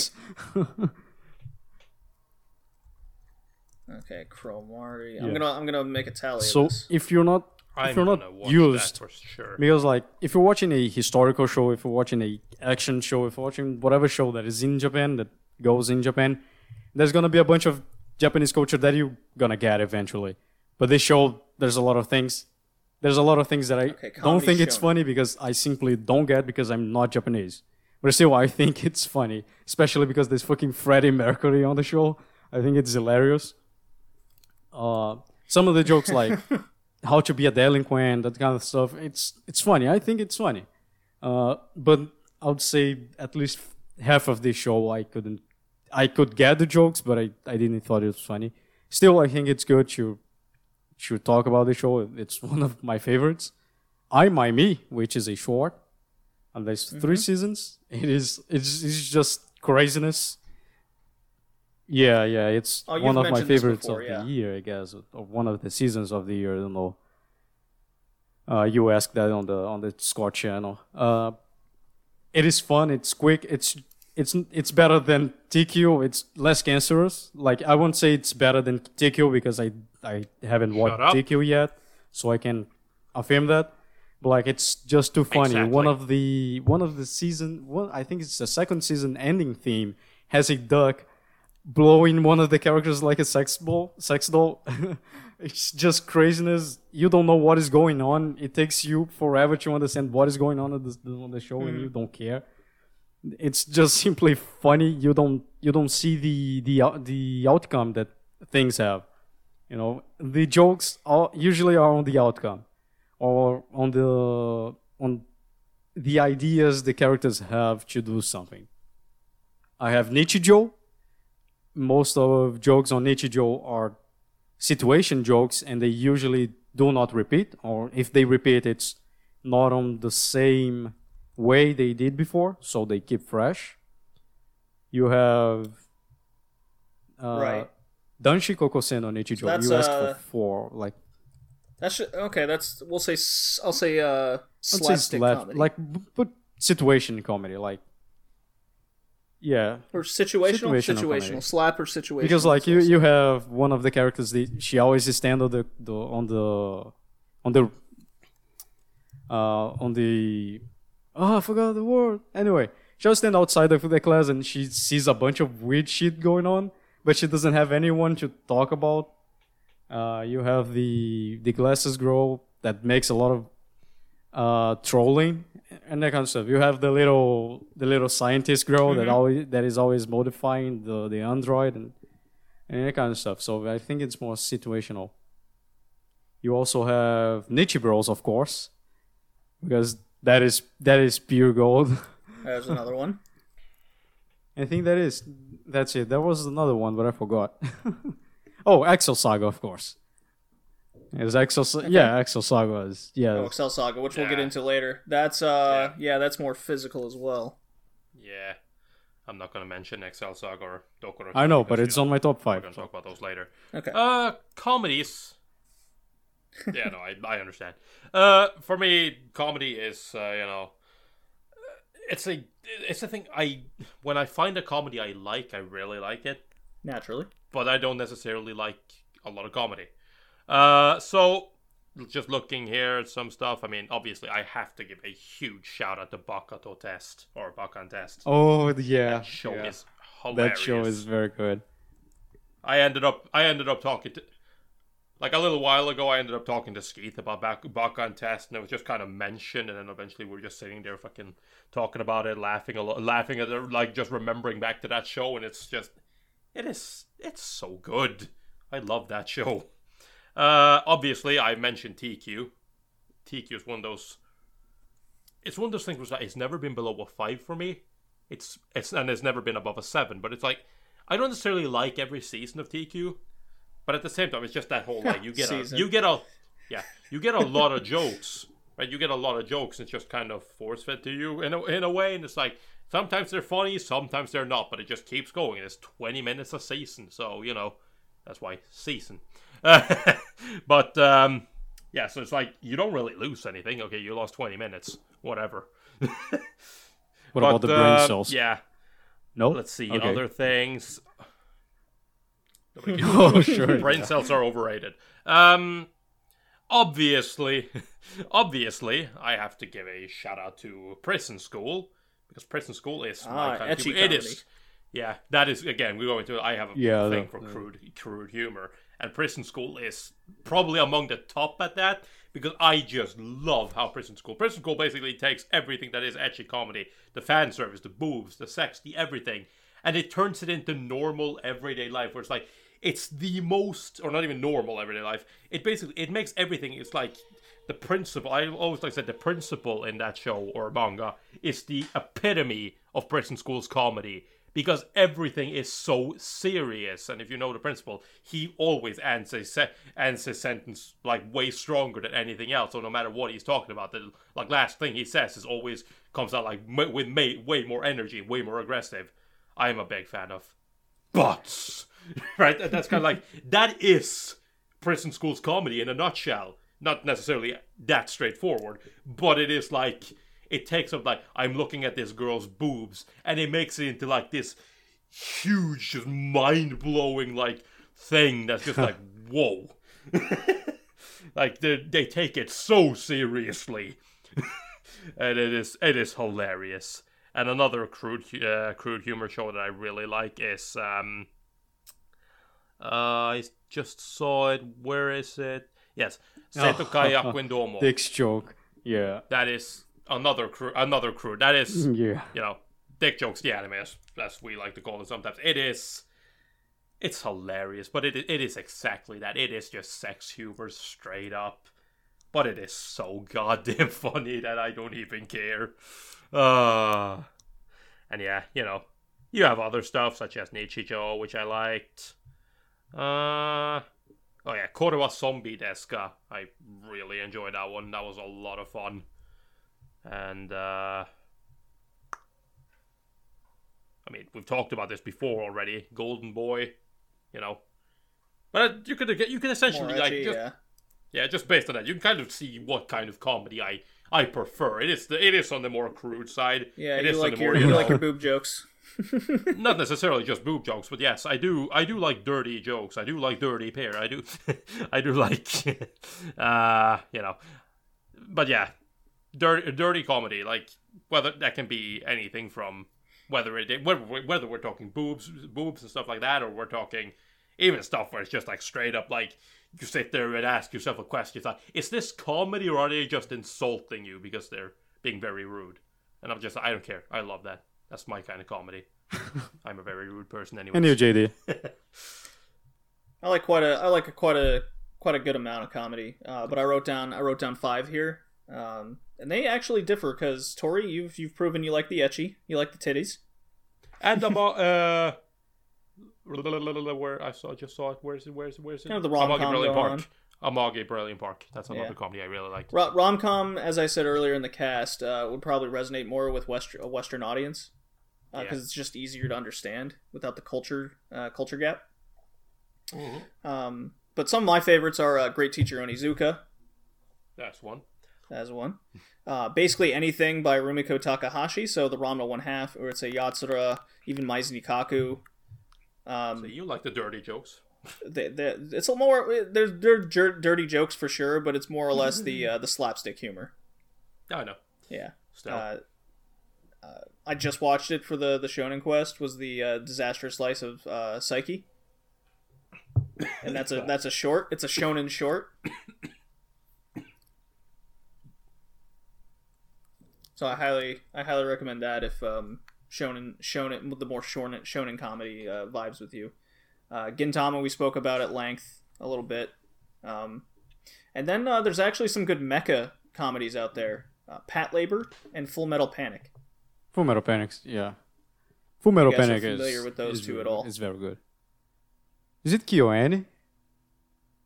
I Yeah, it's seen it. KyoAni. Yes. No, the Fumoffu. No, I Yes, that's think- KyoAni. Uh, yeah, Full Metal Panic's first season was Gonzo, second Yeah. season, and Fumoffu was uh, Kyoto Animation somehow. Um, they announced the third season next year, I believe. And then Mm-hmm. uh, Patlabor's an old one from the 80s. It was really taking uh, the mecha genre and it, it kind of pushed it on its side a little bit and put a little police drama in there, and it was, it was it's quite it's quite funny. It's a lot. of, It's it still maintains a lot of slapstick type comedy and awkwardness, but it it's quite it's quite good to me. Um, so yeah, we got we got some. Let's see. Let me run down the list here. Uh, ecchi, shonen, rom com, slapstick, slash situational, uh, shorts. So there's a lot of uh, anime shorts that are generally comedy that could be a hidden gem for a lot of you. We each have one, Yeah. And uh, the shonen. So, uh, to put a little perspective now, we're gonna go into Bludgeoning Angel Dokuro-chan. You guys Yeah. ready? Doku doku doku doku doku rochan. Oh boy. Oh boy.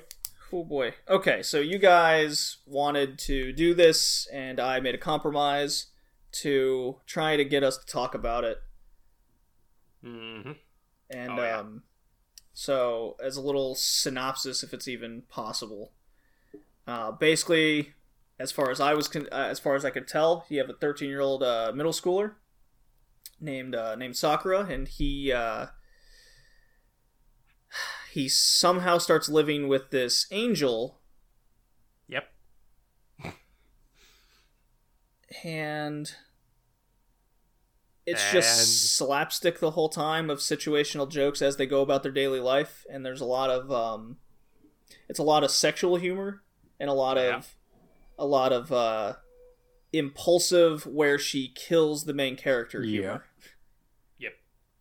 in which in which then she brings him back to life by reciting a uh, like a like a chant where she goes how does it go tori I just want to say that yeah Peter is a is a slang on my language to dick. So yeah, Yep. We make, yeah, that, we make that joke all the time when uh, me and Senpai when we start saying that we always just change it eventually to dick dick dick dick dick dick dick that's dick, dick, basically dick. that's basically what she's saying. Uh, yeah the the whole premise and why it's the, the, over the course of the this OVA it's an OVA it has um six, Six episodes. episodes. over two Out. seasons. slash two seasons. Uh, it's Yep. quite quite short. Uh, it, all- the whole premise starts with all these angels are supposed to assassinate this guy Sakura because he he they say he uh, ends up like creating immortality Mhm. and this pisses off God so he sends these angels down to kill him. Well, he craves immortality, and then he kind of just freezes all women in an age of little to be little girls. For the Right, rest and of that's their where the life. peta that, Because- that's where the pedophile jokes come in. He wants to make a uh, in his mind a perfect world. everyone considers him a pedophile, and yet that the main guy has no idea why because he's sure never shown any interest in young girls. But everyone thinks Yeah. of him as a pedophile. Yeah. even the future, and even in the future, he's gonna become a pedophile. It's like, It's huh, so funny when they show the they show the video Very from the odd. future. They're like, well, there's a bunch of little girls going around. Oh well, the immortality thing you discover freezes. The, you were discovering a a way of like a way of making the the girls looking look twelve and bumps into immortality. It wasn't immortality. wasn't his his you know his goal. This, the finishing line was making a ideal world for pedophiles. uh, So there were there were there were I have very mixed feelings about this show. all right, Uh, first of all, it looks like ass. yes, it does. Just it is the worst. yeah, no, no, come on. No, it's not the worst. but it- I don't it's it really look bad. good. It is terrible. Okay, first For of the all, mid two thousands. This was this It is was- uns- the, uncensored. char- the character. It is uncensored. So there's a lot, Yes, a lot of blood, Okay, fine. Yeah, a lot of guts. Yeah, a lot of guts. blood pinatas, one might say. around, flying around. yeah, yeah. You Yeah. see, uh, you see uh, Dokuro. That's the main angel. Uh, take the the, main yeah. character's head off with a spiked Excalibur. club, which is her weapon of choice. it is Um, her weapon of choice. Excalibur, yes, I love that.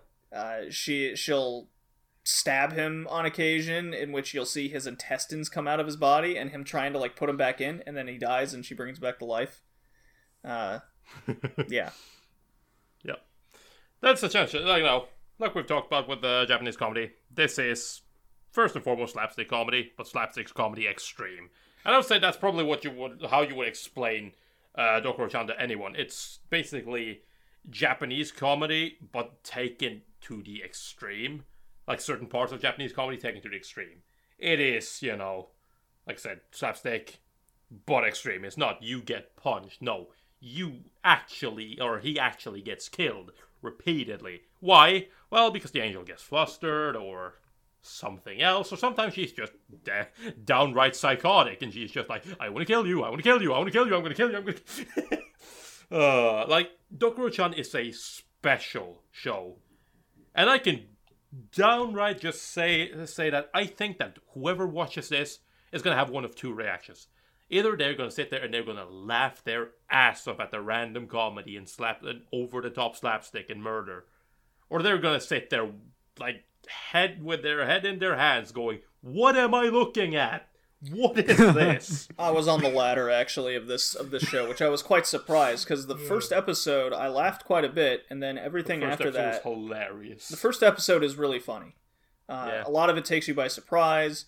Um, the random murders, the uh, the singing, you know, all f- all funny, and but then any episode after that, I was definitely on the latter side, as you said, Tori. Uh, Which I was actually kind of disappointed at, in myself for not enjoying it more. For me, it wasn't quite like that. I like I was like I liked the first season, and I did not like the second season as much. I didn't dislike the second season, but it's one of those things where it's like I'm glad that it is so short, as short as it is, because there is like kind of the thing that I talked about with Fist of North Star. It does wear on you eventually because Oh, yeah, you know yeah. it does follow this pattern of something happens, he gets killed. This like that that is the joke. There's a bunch of other jokes spread in there, like when Dokuro-chan first showed up at his school and she wants to go to class. It's like, but there's not even a there's not even a like a an empty seat for her, and she just takes one of the class one of the people in class and just like the president or whatever, and it's just like uh like the class president just kind of takes him and turns him into a monkey. it's like stuff Okay, like that, so- and it's just like uh So that was one thing about the show that I really, I really didn't like was, okay, he t- she she turns him into a monkey, but it was like this uh, real life. Oh picture. yeah, yeah. Just you, thrown oh, into you don't show? like that? Oh come on, JD. No, yeah, no, JD, I guess. that is why it's funny. Have you not, JD? Oh, I forgot. I should have mentioned that. But JD, do you need to watch uh, Trapeze or Kuchu Buranko? I haven't seen it yet, and I don't want to. Kuchu Buranko is good. No, you should. It Kuru- is hilarious. Kuchu Buranko I love is- It's yeah. so good. it's it's funny. Yes. Uh, Uh, it is. The other thing I didn't like. Now the joke is funny. Okay, that's where, uh, if the if one of the angels gets their halo removed, they have explosive diarrhea that's uncontrollable. Okay. Facial expression. so the joke is funny, but the art, the character art changed with the facial expression. I don't know. It, it I didn't find it funny. I found it. I found it disgusting and and terrible.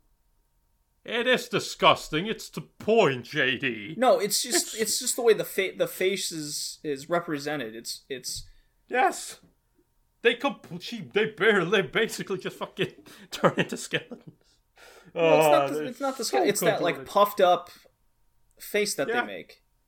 Yeah. Yeah, I, I think it's funny, especially it. Sabato. It is so funny. Sabato is, Like- is very funny, especially Yeah. in the in the ending where she's just Yeah. sitting on a. fo- she's sitting under a bridge in a shed, a, a homemade shed, and there's, there's just the credits rolling.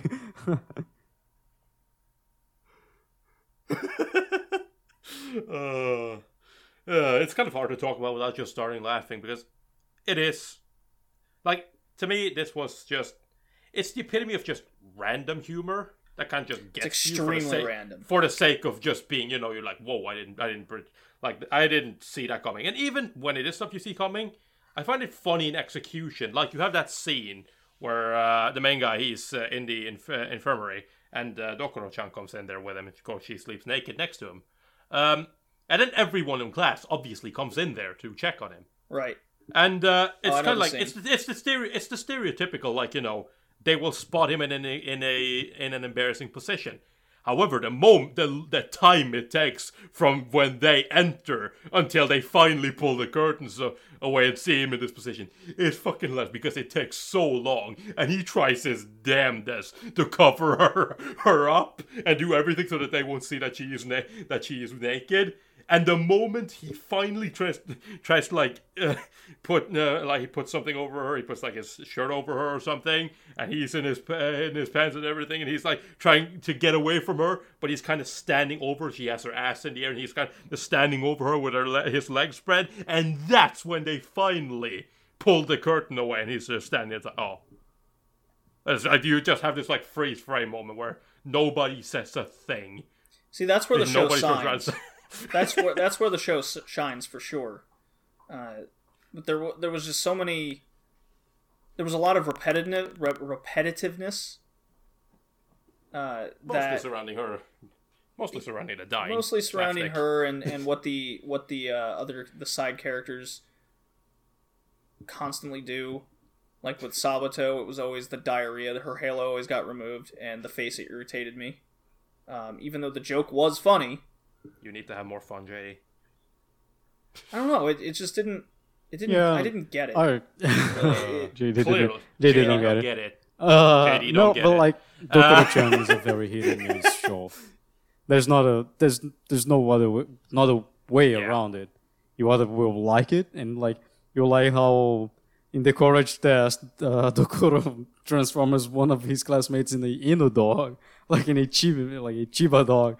And I did, like at the end, I think in the, uh, the first season when Zok, uh, Zakuro appears, that fucking dog goes and starts humping her back, like you know, just like me and Tori, or you know, just miss you because it's not your type of comedy. It's simple. also, Yeah, yeah, it's so it's my also type of comedy. not And uh, long. I mean- it's not. It's it has like eight episodes at most, I think. So like it's yeah six episodes. Six so it's not long. It's not long enough to have variety. So some like it's not. It's based on a light novel. So I don't I don't even know how th- those jokes would play on Yeah. the fucking light novel. Hmm. well, each episode is also Yeah. split into two parts. they are. That's because you know I'm it's short. It's shorter gags, and I like I can appreciate that. I like it. How long was it? Well, okay, it was full twenty minutes, twenty five minutes. But I kind of like that because I would rather them do that because a lot of comedy anime does this, where instead of stretching the joke to fit a 20, 20 25 minute episode episode like a lot of t- TV anime is, I mm-hmm. would rather see them, you know, split it into let's take two stories for example because there's no point to stretch something out. You don't stretch out comedy. Comedy is not funny if you stretch it out. Yeah, that's what I Uh, mentioned with what happened to the Ranma OVAs. yeah. Yeah. and uh what was it? There was something i was going to say. Uh in regards to yes one thing i found kind of weirdly funny actually was how um dokuro-chan is an angel so when she first shows up at school obviously the huge thing for the main character the main guy is like don't uh just whatever you do don't don't tell anybody you're an angel. Don't do anything angel like don't show your powers nothing. Keep excalibur away. Don't kill anyone at school. Like don't don't just telling her th- things she must not do because you know she can't show that she's an angel because what if people get freaked out? Um obviously nobody gets freaked out uh, which she pretty much immediately blows her cover as an angel and everyone's like oh she's an angel cool and I found that kind of hilarious that they're just also accepting of her being an angel, and like even that she just goes and turns the president into a monkey and another one into a Shiba Inu, and it's like you kind of and nobody cares. it's like yeah, whatever. like sure, she's an angel; she can do whatever she, wants. she wants. tortures the che- the teacher to have a club. it's uh, no, it's it's funny. It's a kind of Yes. it's, it's it's very hit and miss. It's very hit and miss. If you're not in, into that kind of comedy, you just not find it What is funny. this liquid? But if you are, you, you're just gonna laugh every every single uh, every single situation they they make. Oh,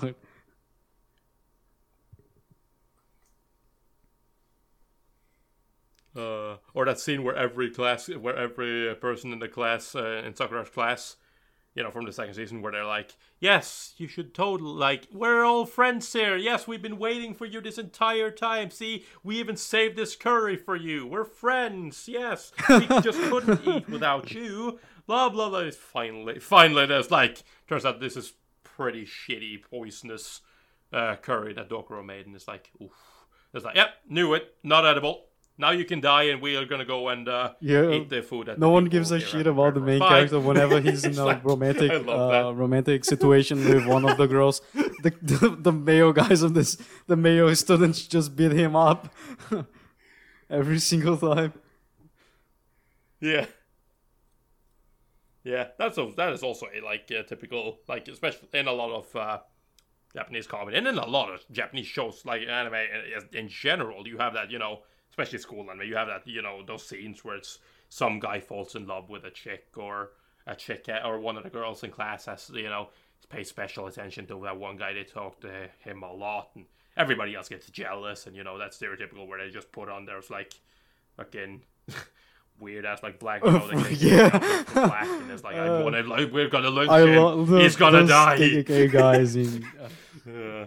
Uh, they- they're the best. Not in, that's not the culture, by the way. That's that's Yeah. Baka to test. Yeah.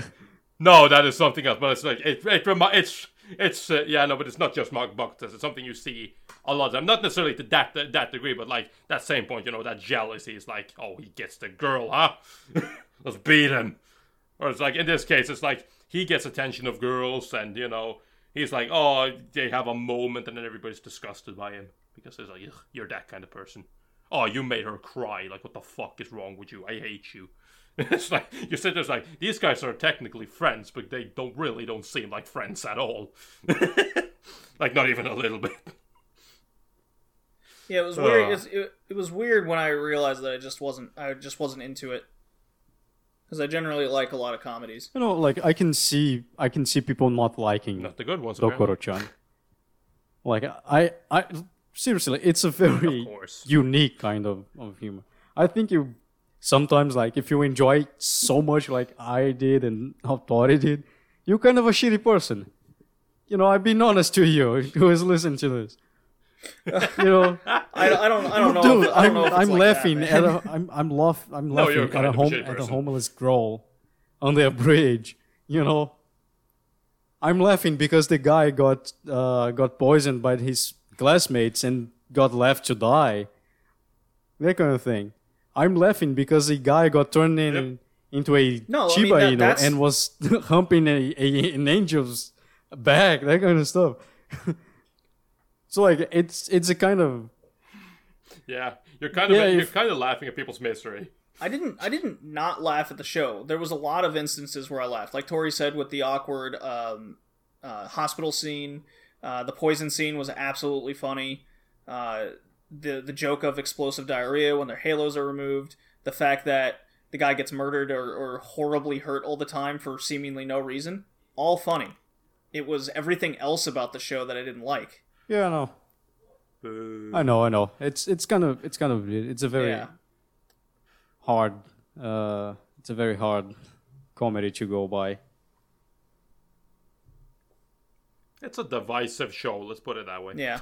So I'm I'm up for scoring it. i sure What Would you so give it, Tori? i i gave the first season a 7 and the second season a 6 I gave both Oh, okay. I was getting the feeling you were going to score it a little bit higher. No. Like the the thing is because ultimately what pulls it down for me is is its repetitive nature. Yeah. I laughed like a madman at episode 1. The instances of me laughing kind of became fewer and further apart for every episode I watched. Okay, I still no. found it funny, but it's just like it kind of lost that edge to me. It was like the first episode was the, by far the funniest to me because that was just like I wasn't expecting anything. And all of a sudden all that. I was of course expecting the guy to die. I've seen the clips, but like other than that, all the other comedy, I'm like, whoa, this is a lot more funny than I thought it'd be. and then from there on out, it's like, oh, you get used to the formula. You you kind of see where how stuff works, and it's like, okay, yeah, still funny, but you know, not laugh out loud funny. Not you know, kind of like, okay, yeah, I smile at that, and that's like, ah, cool. But and by the time second the second season came around, I thought I was debating on giving that a five because the second season, in my opinion, or the the second, the last two episodes were, in my opinion, a lot weaker Yep. than the first the first four. I thought, I don't know, it, it kind of felt like they got a whole new look and everything, and it's just like mm, it didn't didn't feel the same. I gave both seasons a seven Hickey? because I really enjoyed, especially because it's short. It, if it was a little bit longer, uh, it would be like a, f- a five. You know, the uh, like the animation, I think was fine, although it, it looks kind of gritty for a 2005 anime. Uh, the music was kind of good. Uh, it it the, the scenes quite quite well. I like the characters. I enjoyed the little bit of story we have. That is not much, but still. And also, it was very enjoyable. I, I laugh a lot. So yeah, a good seven seven. Since it's a short, I when I scored the show a long time ago, I I thought that since you know it's a short, the, the second season is just two episodes of fifteen minutes or one episode. So yeah, you just or two episodes, I think, something like that. So yeah, I gave both counting as a whole season, one whole season, because there's not there's not a lot to go through.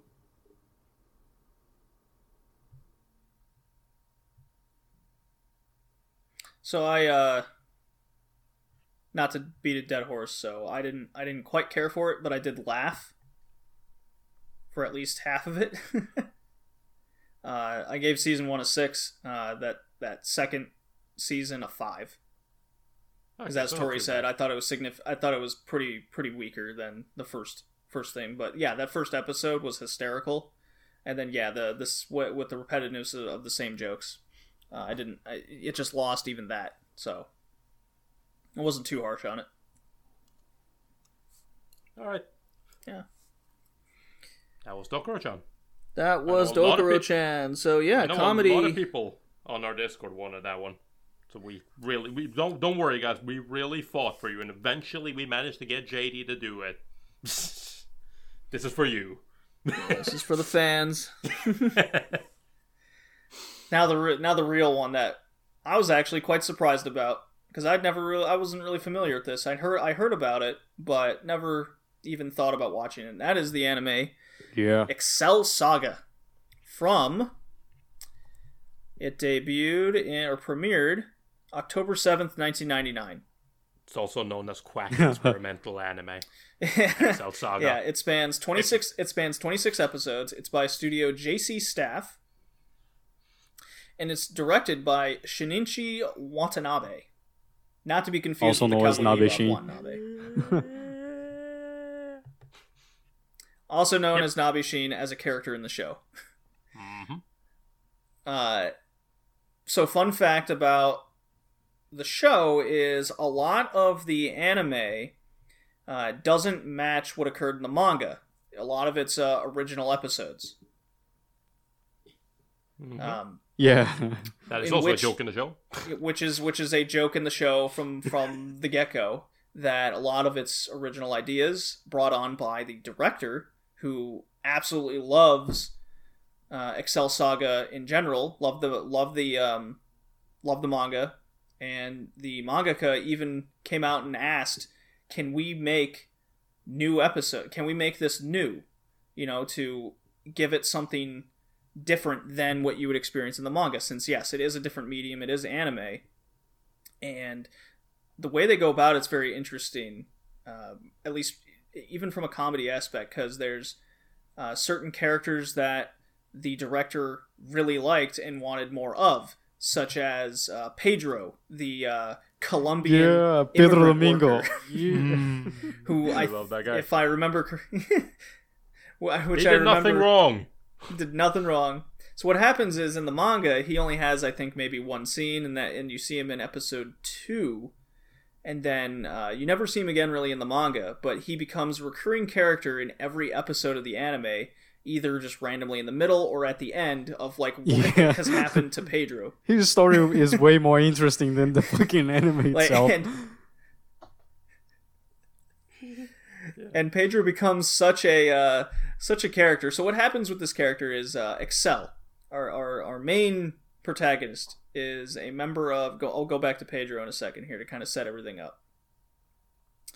Uh, Excel is the member of this secret organization bent on, I guess, world domination, but wants to change it and starts with Japan or random places in which this uh, this seemingly emperor guy called uh, Il Palazzo Hi, Il palazzo sama. palazzo sama. he um he heads an org- organization called Across. So ec- he just always he always has this plan every episode to uh, change the world or do some research over certain things that are happening, and uh, they call them experiments. Ev- Every episode's an experiment of trying something new. Hence, why every episode is seemingly then a parody on what be it a genre or a uh, a trope of in anime or even the anime industry itself. or the or the industry itself. I mean, we we, we see in uh, episode one that the uh, the mangaka is is he basically comes out and says, "What was it, Tori?" Uh, wait. In the Says that all mangaka are scum of the earth and have no. Oh yeah, that one. Something. Yes, mang- yeah. All all mangakas are you know worth worthless scum of the earth who deserve to die. so, something along those lines, and it's just like whoa. There's a lot of self-aware jokes. Uh, even in even in the final episode, you have a uh, an epic battle ending sequence of the mangaka and the In director church, fighting yeah. head to head. yes, I a love battle to the death. I even love that you know that scene in the first episode where it's like the Excel is tasked with killing Koshi Rikdo, which is the the uh, mangaka. So she does that, and then kind of the uh, the will of the macrocosm, where she is known. She is the universe, and she can reset everything. She has to reset it because she gives Excel a bit of advice. It's like, please, don't kill the original creator. don't kill the creator of the source.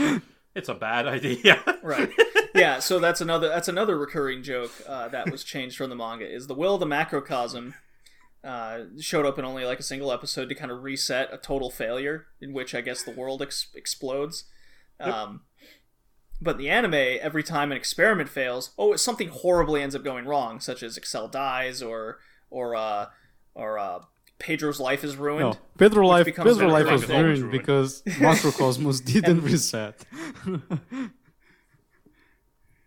but yeah, like Uh, and this uh, this this godlike character, Great Will, the macrocosm, just it always seems to reset the storyline whenever it needs to be, and they they're very self aware of it. They always go, "Well, that's convenient," or "Come on, you're just trying to advance the plot to another episode." And they're like, "Yeah, that's exactly what we're doing." And eventually she just bows out. She's, she's sick of this life. That's when she starts having an affair with Pedro. which was really which really was was quite funny and, and really out there. It's the will the ma- macrocosm just goes, well, I'm not going to reset this anymore, uh, and then meets Pedro, who's turned into a wandering spirit because he dies in an episode, and she has an affair with him. yeah, okay. So yeah, Yep.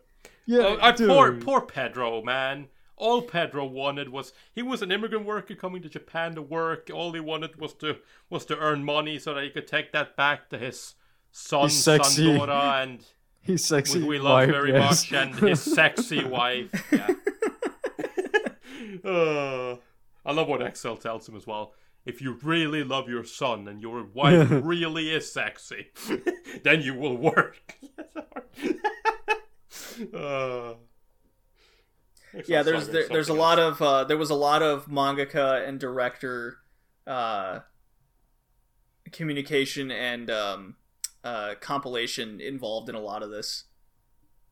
Because the director would come up with an idea to make the next episode, such as uh, I want to make the next episode a uh, a parody on the Fist of North Star, which they called uh, an action shonen.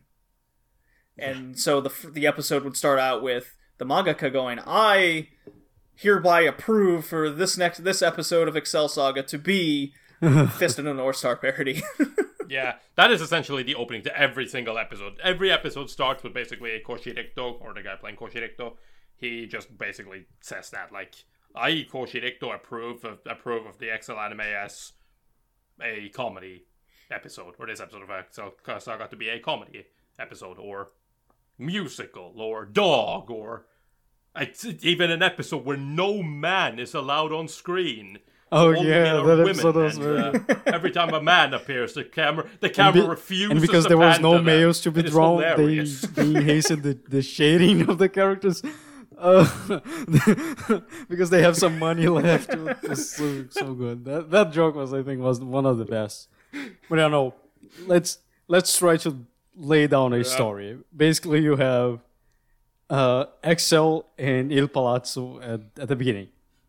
And Il Palazzo, they want to con- they want to conquer the world as the Across uh, organization.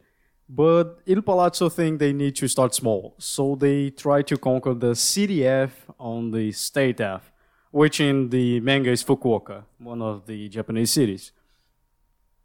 So they, they start with that. Right. But Il Palazzo really doesn't give a shit about Axel, and what, all he wants to do is become a visual kei. so what he does is go out there. You know, you have this this we I have this plan. You go down. You know, you go to the city and try to to succeed. And you know, as she goes do something, you just take a guitar and and train chords. but so uh, Axel doesn't have money.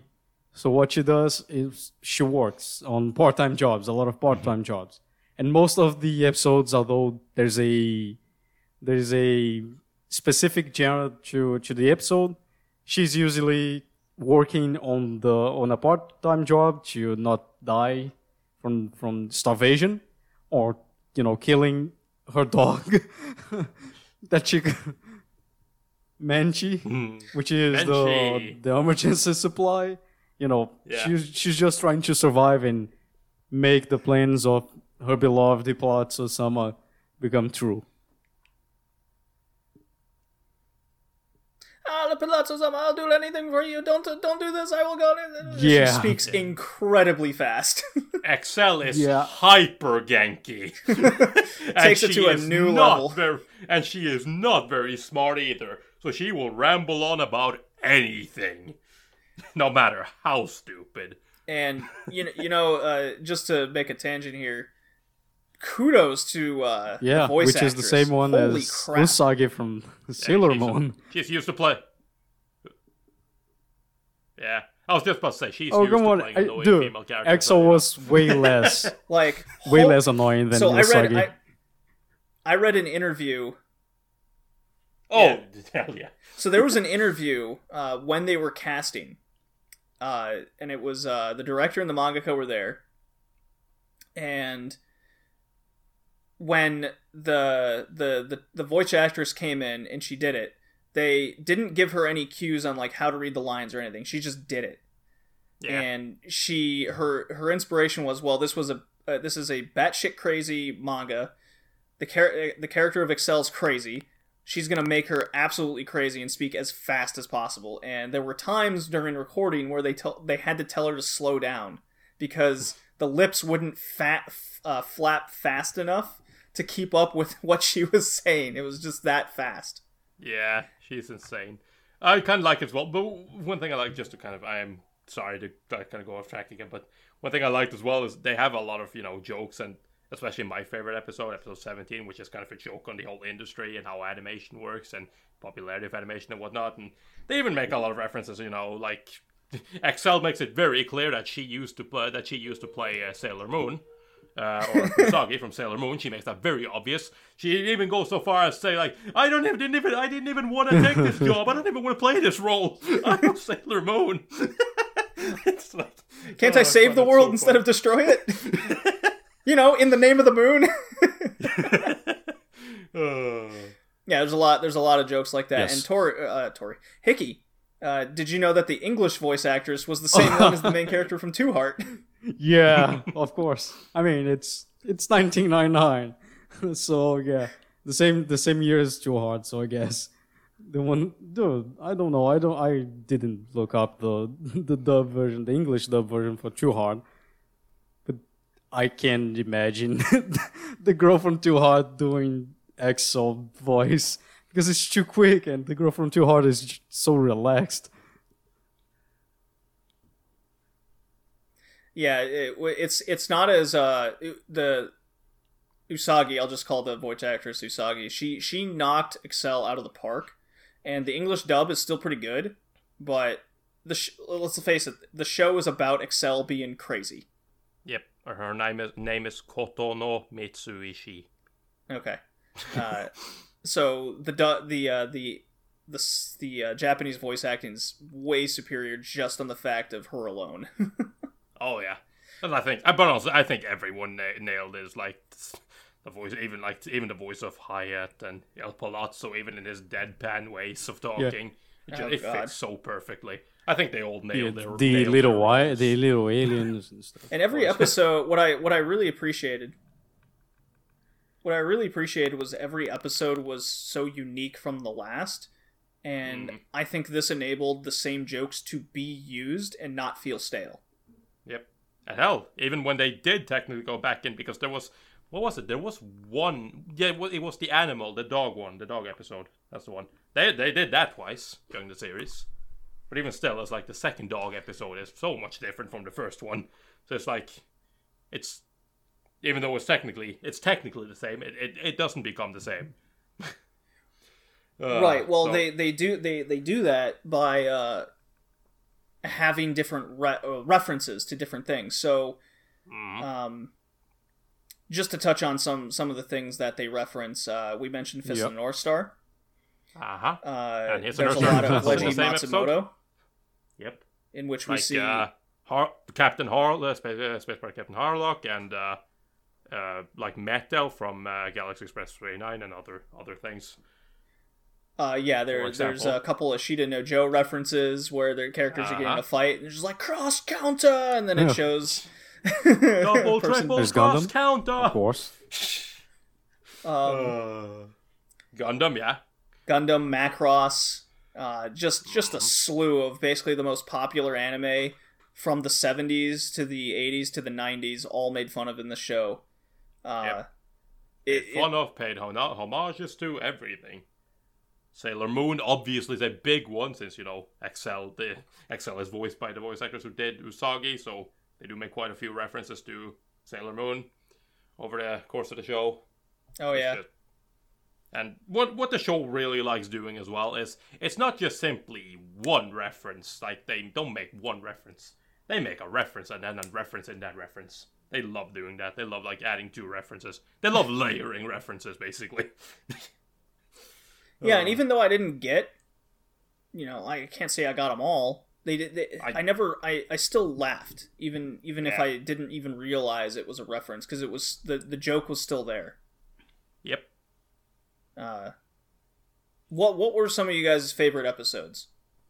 I like I just said, episode seventeen for me. That was just that blew it out of the park. Episode seventeen is an episode where uh, essentially we meet Sandora again, Oh, uh, dude. Pedro's Yeah. son, and he is of course try. He's trying to become a an animator because he's a big fan of Japanimation. Excel and Hyatt. Uh, Hyatt is the he didn't get that far, but Hyatt is another girl who ends up showing up later and uh, kind of starts working for Il Palazzo and uh, for their idealistic uh, Across. she's um, so uh, and uh. She is her ability is that she constantly dies, always. um, uh, but she don't worry, she doesn't stay dead. Uh, like, but yeah, they end up they end up going to America and just to see because they they need to figure out how you know they know Japan, but how does America work? So they end up going to America and uh, they find out find Sandora and he, wants to become an animator because he's huge on Japanimation. So he's sitting there trying to make his dream come true. He's trying to help his mo- his mom and uh, make money. So he's obviously trying to become a very famous and rich animator. To which both Excel and Hyatt kind of just go like, ah, yeah, sure. I think there's a disconnect in communication between countries Yeah. here. and when he, when he's just sitting there like drawing, you know, standard animation on cel, right? They're kind of like like, and the guy, guy who's hired him to work as he he's making these uh, these like cel animations, and they're kind of just like Cel animation. But most anime in these days are made, are made digital, digitally. Cel animation is barely even a thing. He kind of grabs they- him. Like, you get out, get out just now. zoom in on, his, Shut your on mouth. her eyes and you see the pixels. yep. And then you have that at the end of the episode, you have that moment where it's like you realize why this scary looking dude is hired Sandora to make uh, to make these keyframe animations on cel because they're cel they're like the mafia they're having connection mafia connection stuff and he's in they're in like docks zone like uh, yeah warehouses down in the docks selling you know selling the goods. They're pulling out like keyframes and shit from anime, anime, and they're selling that for the big mo- money on the black market. And it's just like, oh, it is so ridiculous. And that's when they also start making a bunch of references to not only, you know, Sailor Moon, which Excel does when she fights the bad guys. She played, she becomes Sailor Moon. She goes and does a bunch of other like anime, just anime in general inspired. Like the looks change and everything, and she even starts doing, you know, Western animation, superhero comics, making fun of all that stuff, right? And kind of just almost doing like a short, very basic rundown of the different styles of animation and comics and whatnot that exist depending on where in the world you are. As she is fighting bad guys. uh, my- I just my- as a, as a as a like animation fanboy and you know somebody who's very into the anime industry in general, I I just appreciated that episode on so many levels. Not just because it was funny as hell. It was it was really funny. Uh, my favorite episode, uh, as expected, was episode nine, which was the bowling one. oh yeah, I watched I watched that episode before JD, and I told him I basically just I didn't spoil anything. I just kind of messaged JD and said, uh, "JD, I didn't realize that you were in Excel Saga." It, it's it, it becomes an epic like machine andro- android robot fight for the women's lives, in which this old middle aged man comes in and there's a ton of sexual bowling jokes, which you know been there. but there's there's a specific line in there that that just cracked me up, and I just can't couldn't handle it anymore. It was uh. Uh, everyone knows real bowling is when middle-aged men throw their balls at women. Well, Uh, I kind of love the unbeatable technique that Nabe. Excel learned from uh, Nabe. there's nothing you can learn from me anymore. you didn't teach me anything. we didn't do anything. It's like, go in there, do your best. Uh, That was also a recurring thing. So the character Nabeshin is actually like the self personification of the director, putting himself Yep. in the anime, and he always goes in there randomly to either teach character something that they need for the plot to just conveniently continue, or just uh, just be there to save somebody. So in Pedro's case, he's always there to try to like teach Pedro the ways of life and how to Yeah. get his sexy Uh, wife back. What I really like as well, I just looked up the uh, director, or looked at the director. Um, uh, yeah, oh, he goes to Watanabe. conventions dressed as him. no, I know, dude. He loves that shit. Uh, and what is really cool as well is that this is a year before uh, Excel Saga, of course, but in 1998, he won the Best Individual Award at the third Animation Kobe. So that's kind of cool. He's a very. He's a funny guy, so it's like, you know, he was the perfect director for Excel Saga. Oh, yeah. He obviously plays. He obviously voices himself as well in the anime. So it's like he's just he's the right kind of guy to do that because as people who work with him I'll uh, say, he's a he's a nice guy, but he's a funny guy. Like, he's he's good too. He's like fun to work with.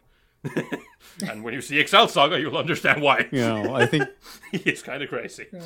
my Nikki, what were some of your episode, favorite I think, moments and the Grows episode was um, like at the beginning when they say, "Well, since we're not drawing in animated male characters, we have some budget, so we're just gonna improve the, the shading." I just started laughing like uh, the Menchi episode number one when Menchi kills the, the old guy at the, the at the end, a cold blooded with a pistol. Dude, that was fucking fucking strong. The space opera one. No, wasn't it? Wasn't it like a No, giant think- Gatling dude, gun? I think I don't I don't remember if it was a shotgun or pistol. It was the guy. He. They made me. They said they're gonna kill me if I didn't, and you just see Menchi with a gun. yeah, the gun. Oh, yeah, the that Gatling is the Yes, yeah, yeah. Yeah. Because Menchi is And he- pointing and with he the just- Gatling he- never gun mind. at, at the He end. held the Gatling gun. Oh, there's the opening. No, the opening of the episode. I thought it was amazing. the, the ending as well with Menchi singing. Uh, the space opera episode was simply funny because I wasn't expecting the the little aliens to become like that. and of course episode 26, which might be a Evangelion, might be 26 Evangelion a reference. crazy. yeah. Oh, dude, episode 26 was absolutely crazy. Uh, now, you know, So give a little For backstory people don't know- episode 26 if you can. yeah, episode 26 was basically, and I, this was pretty much uh, expected from the anime anime crew as well. It's uh, it was basically considered not suitable for TV. And if you watch the show, you'll see at the end of episode 25, they basically just say that. It's like, yep, in the next episode, we're going to break every TV rule. So this probably this probably won't air. uh, that's Yeah, so they're like, Here, here's probably yeah, here's probably the last episode of Excel Saga, and then Yeah. you only get Episode 26 20. with uh, you can find episode 26 online easily, but yeah, it was it was not aired. it was crazy. Let's just say this. Like I said, I told, like I said when uh, I introduced Hyatt. Hyatt is a character that always dies, and she has this like funny thing. They usually play it off with like you know, or her her drinking some uh, like uh, tomato juice or something. You know, she always has a little bit of blood like trickling down her uh, her mouth from her mouth when she dies. Well, in episode twenty six, that is tur- uh, turned up to the max, and she's literally puking blood everywhere. And it is not just small Yeah, amounts. even It in- is fucking yeah. Even in the in the opening, like they they are naked in the opening, and Hayato is just split Yeah. spitting blood and like there's blood falling from the, her head and stuff like that. I was like, okay, there's something wrong with this episode. I get it. Why they're naked? Why they're na- anyway? like yeah, it's they go like you have a you have you have a, a love hotel. Uh, the the fucking pedophile guy goes to a love hotel with a little kid. Like, it is just. Also, I really like the, the pedophile scientist. Every Yeah. single time. Oh, every yeah, single that time scene he was, where- like, where- surrounded, yeah, that scene where surrounded by lollies, like little kids, and they were just singing, and he was just like kneeling down, reaching to the sky while he's talking to the guy. I was laughing. in- I love. I love. I love that Doctor How is like seriously talking about whatever he's doing, or like, yes, of course, I'm gonna get have this complete, and it's like, well, obviously, she is an expert in this field. Turns to one of the little girls, nah, like the most childish voice, and he's like, nah, like you how you expect kids to to interact. It's like he kind of does that flip. Like His all scars- the time, it, it is hilarious. Yes. he is obviously a pedophile. there was a moment in that in that love hotel where the little girl is all into it. She like takes a bath and then she goes, and now I'm Yeah. fully developed. I'm a grown like she, I'm a grown woman now. Like her boobs have grown twice, and then he just walks out. I'm I, I can't do Yeah. this anymore. It's like I'm a grown up, even a grown up down here. She's got hair, she's got hair now, and it's just like, nope, not into that. He leaves, and she's just cl- clamoring, just feeling, no, don't leave. Uh, Ravage my meantime- body. I'm grown now.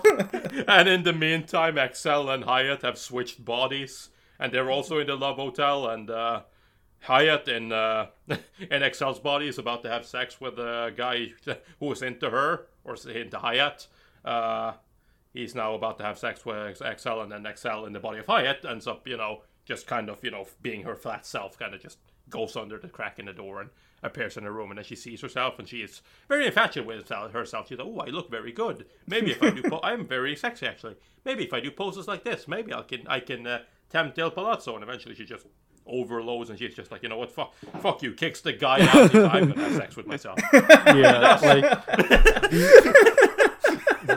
Mine. Mine episodes, there's a lot of sex jokes with the visual kei when he's playing the guitar.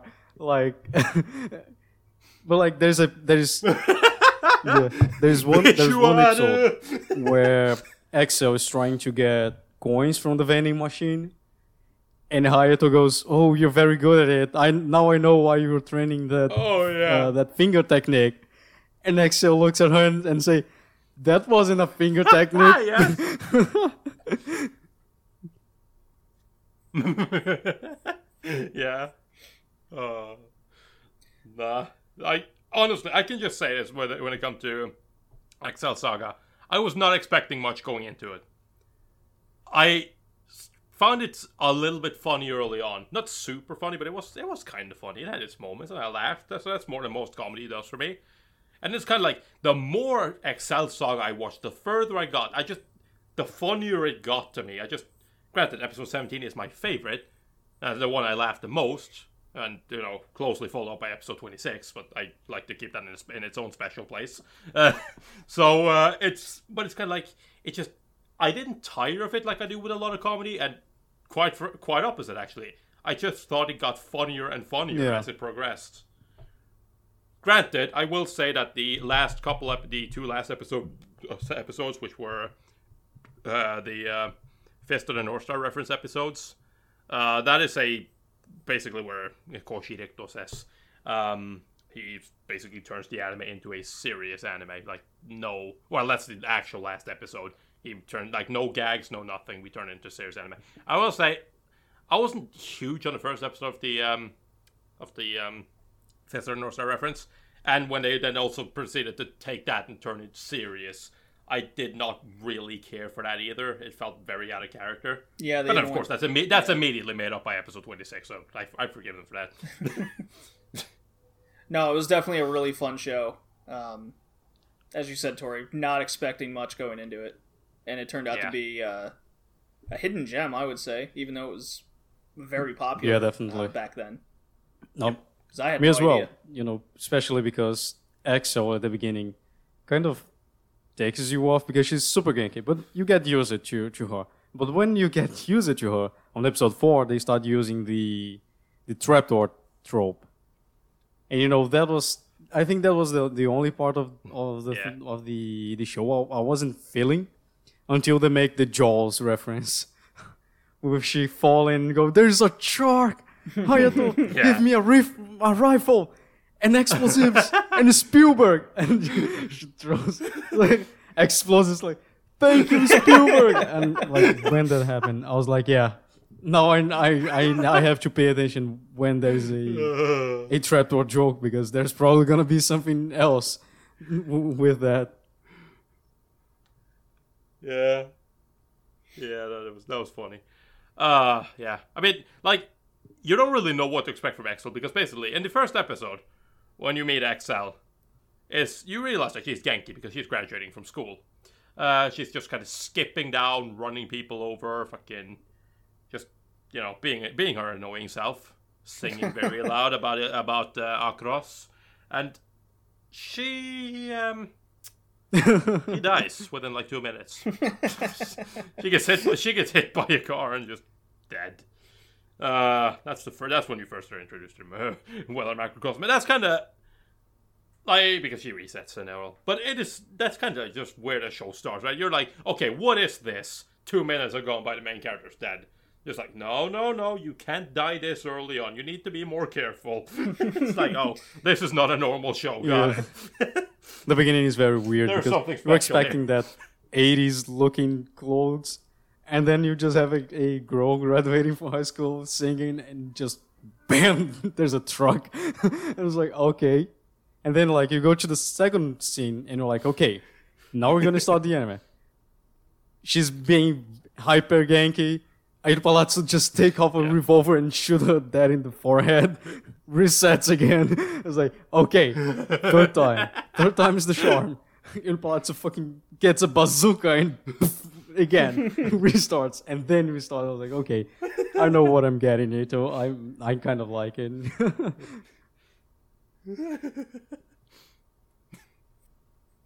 Yeah, good, good, pleasant surprise. Uh, I think, I think we've uh, said enough about the show. Uh, Yep. what, Yeah. You guys ready to score it?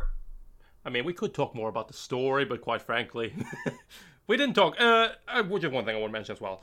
Like uh, JD said, in the manga, there's not so much about Pedro's life. In the anime, that is a very crucial thing. Not really, but it's always at the end of every episode, and I love it.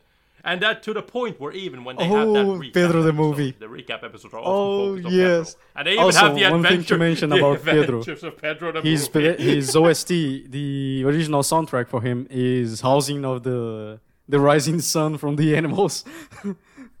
so it's very good. yes. oh yeah, so I find that kind of funny. Even the even even the Yeah, recap the recap, the episodes in recap Excel is a funny. is a show like a a variety show. so like yeah, Yeah. Yeah. even the recap episode is good. Uh, yeah. Well, no, I'm ready to score it. All right. Um, I vastly enjoyed it. It's definitely something I've never experienced in anime before. I do recommend it for people wanting a a good laugh because you odds are you're probably gonna laugh at something. yep. Um, I thought about giving it an eight out of ten. Uh, honestly, couldn't tell you why I dropped it. One point, but I'm giving it a strong seven. Me as well. Yeah, I have to agree with that. I have to agree with that. I gave it a seven. Like there were many times where I was debating on maybe giving it a higher, but I don't know. Every time I kind of I, maybe this is this is my fault. Uh, my problem with comedy. I'm always reminded of the times where I didn't laugh. I'm like, Yeah, yeah. Is that like is that a good enough reason to not score it higher? Does it deserve? I, I, I couldn't tell you. Like you could probably sit there and sit down and talk to me and go like convince me to change it to an eight. Like you, know, you bring up very solid points. I'll be yeah, I see your point. But I don't know. Like and kind of ultimately where I when I ended up landing on my seven, what kind of brought it down to that seven to put it that way. I was it wasn't necessarily brought down, but what kind of ended up cementing the seven for me was I when I remember those last two uh, Fist of the North Star reference episodes, and I'm like, yeah, I how much can I actually forgive them for doing that because I really didn't care for that. That's like the Yeah, there were also I the think I said three- I didn't like the show. Yeah, there were also three episodes where it focused on the pedo scientist. I didn't like. Um, I actually like that pedo scientist, which is weird because I don't like pedo. I don't really Hmm. like pedo jokes. uh, well, he was in like a three episode span, and one of those episodes was based on the Dojinshi, the uh, main uh, the mangaka made in, in while he was in high school or something. Um, His like five fighter Dojinshi thing. That episode was pretty lame. Um, so yeah, there there are some episodes that you're not gonna get just because of I guess what it's referencing. Would be my reasoning Yeah. for giving No. it a seven. I also gave it a seven, mostly because of music issues. Uh, you know, aside from aside aside, aside from House of the Oh, yeah, Rising Sun, bad. because it is a very good song. If you if you don't know, uh, if you never listen to it, go listen. There are some lyrics that matches up with Pedro's life. so you know, Yeah. y- it's a very good OST. That one, the opening was fun, saying uh, "S is not love" and stuff like that. Yeah, The but the the overall OST, it's not very not very notable, and it doesn't. It helps you enhance the scenes, but it's not that much. Uh, and also the animation, the characters have flat heads, like flat top heads, so that tickets me off a little bit. Uh, some of the the choices for angles and cameras, Yeah. and you know how they they decided to cut out some some movement and, and things like that didn't quite resonate with me very well. Also, the lame episodes because there are it's 26 episodes. I think at least six episodes won't be that much of an interesting thing. But aside from that, it's very enjoyable if you want to mm-hmm. have a good laugh. Again, you're gonna laugh at, at something. This show has everything. So at least one thing you you're gonna at least jiggle on it.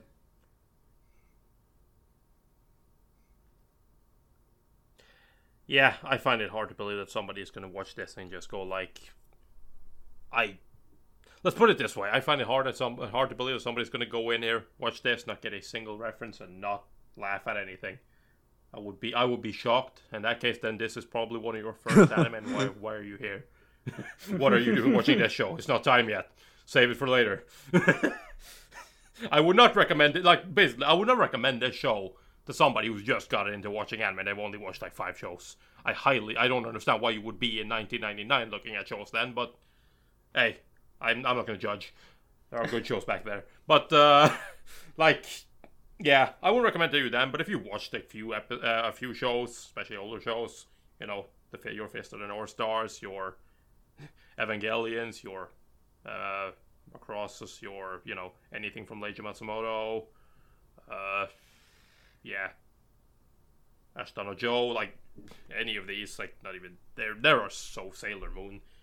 There are so many references in here that you're gonna get something out of it, And even if you, even if there's not necessarily a reference you're you're going to be laughing at, you're going to be laughing at one of the one of the jokes. And if you don't, then well, I don't know. Maybe you just don't have a good, good, not good. Maybe you just don't have a sense of humor. wow. Just throwing the shade. Holy crap. All right, we all we all pretty much we all we all You like don't it. have and a pretty good much. sense of humor. Holy crap. really? Was that necessary?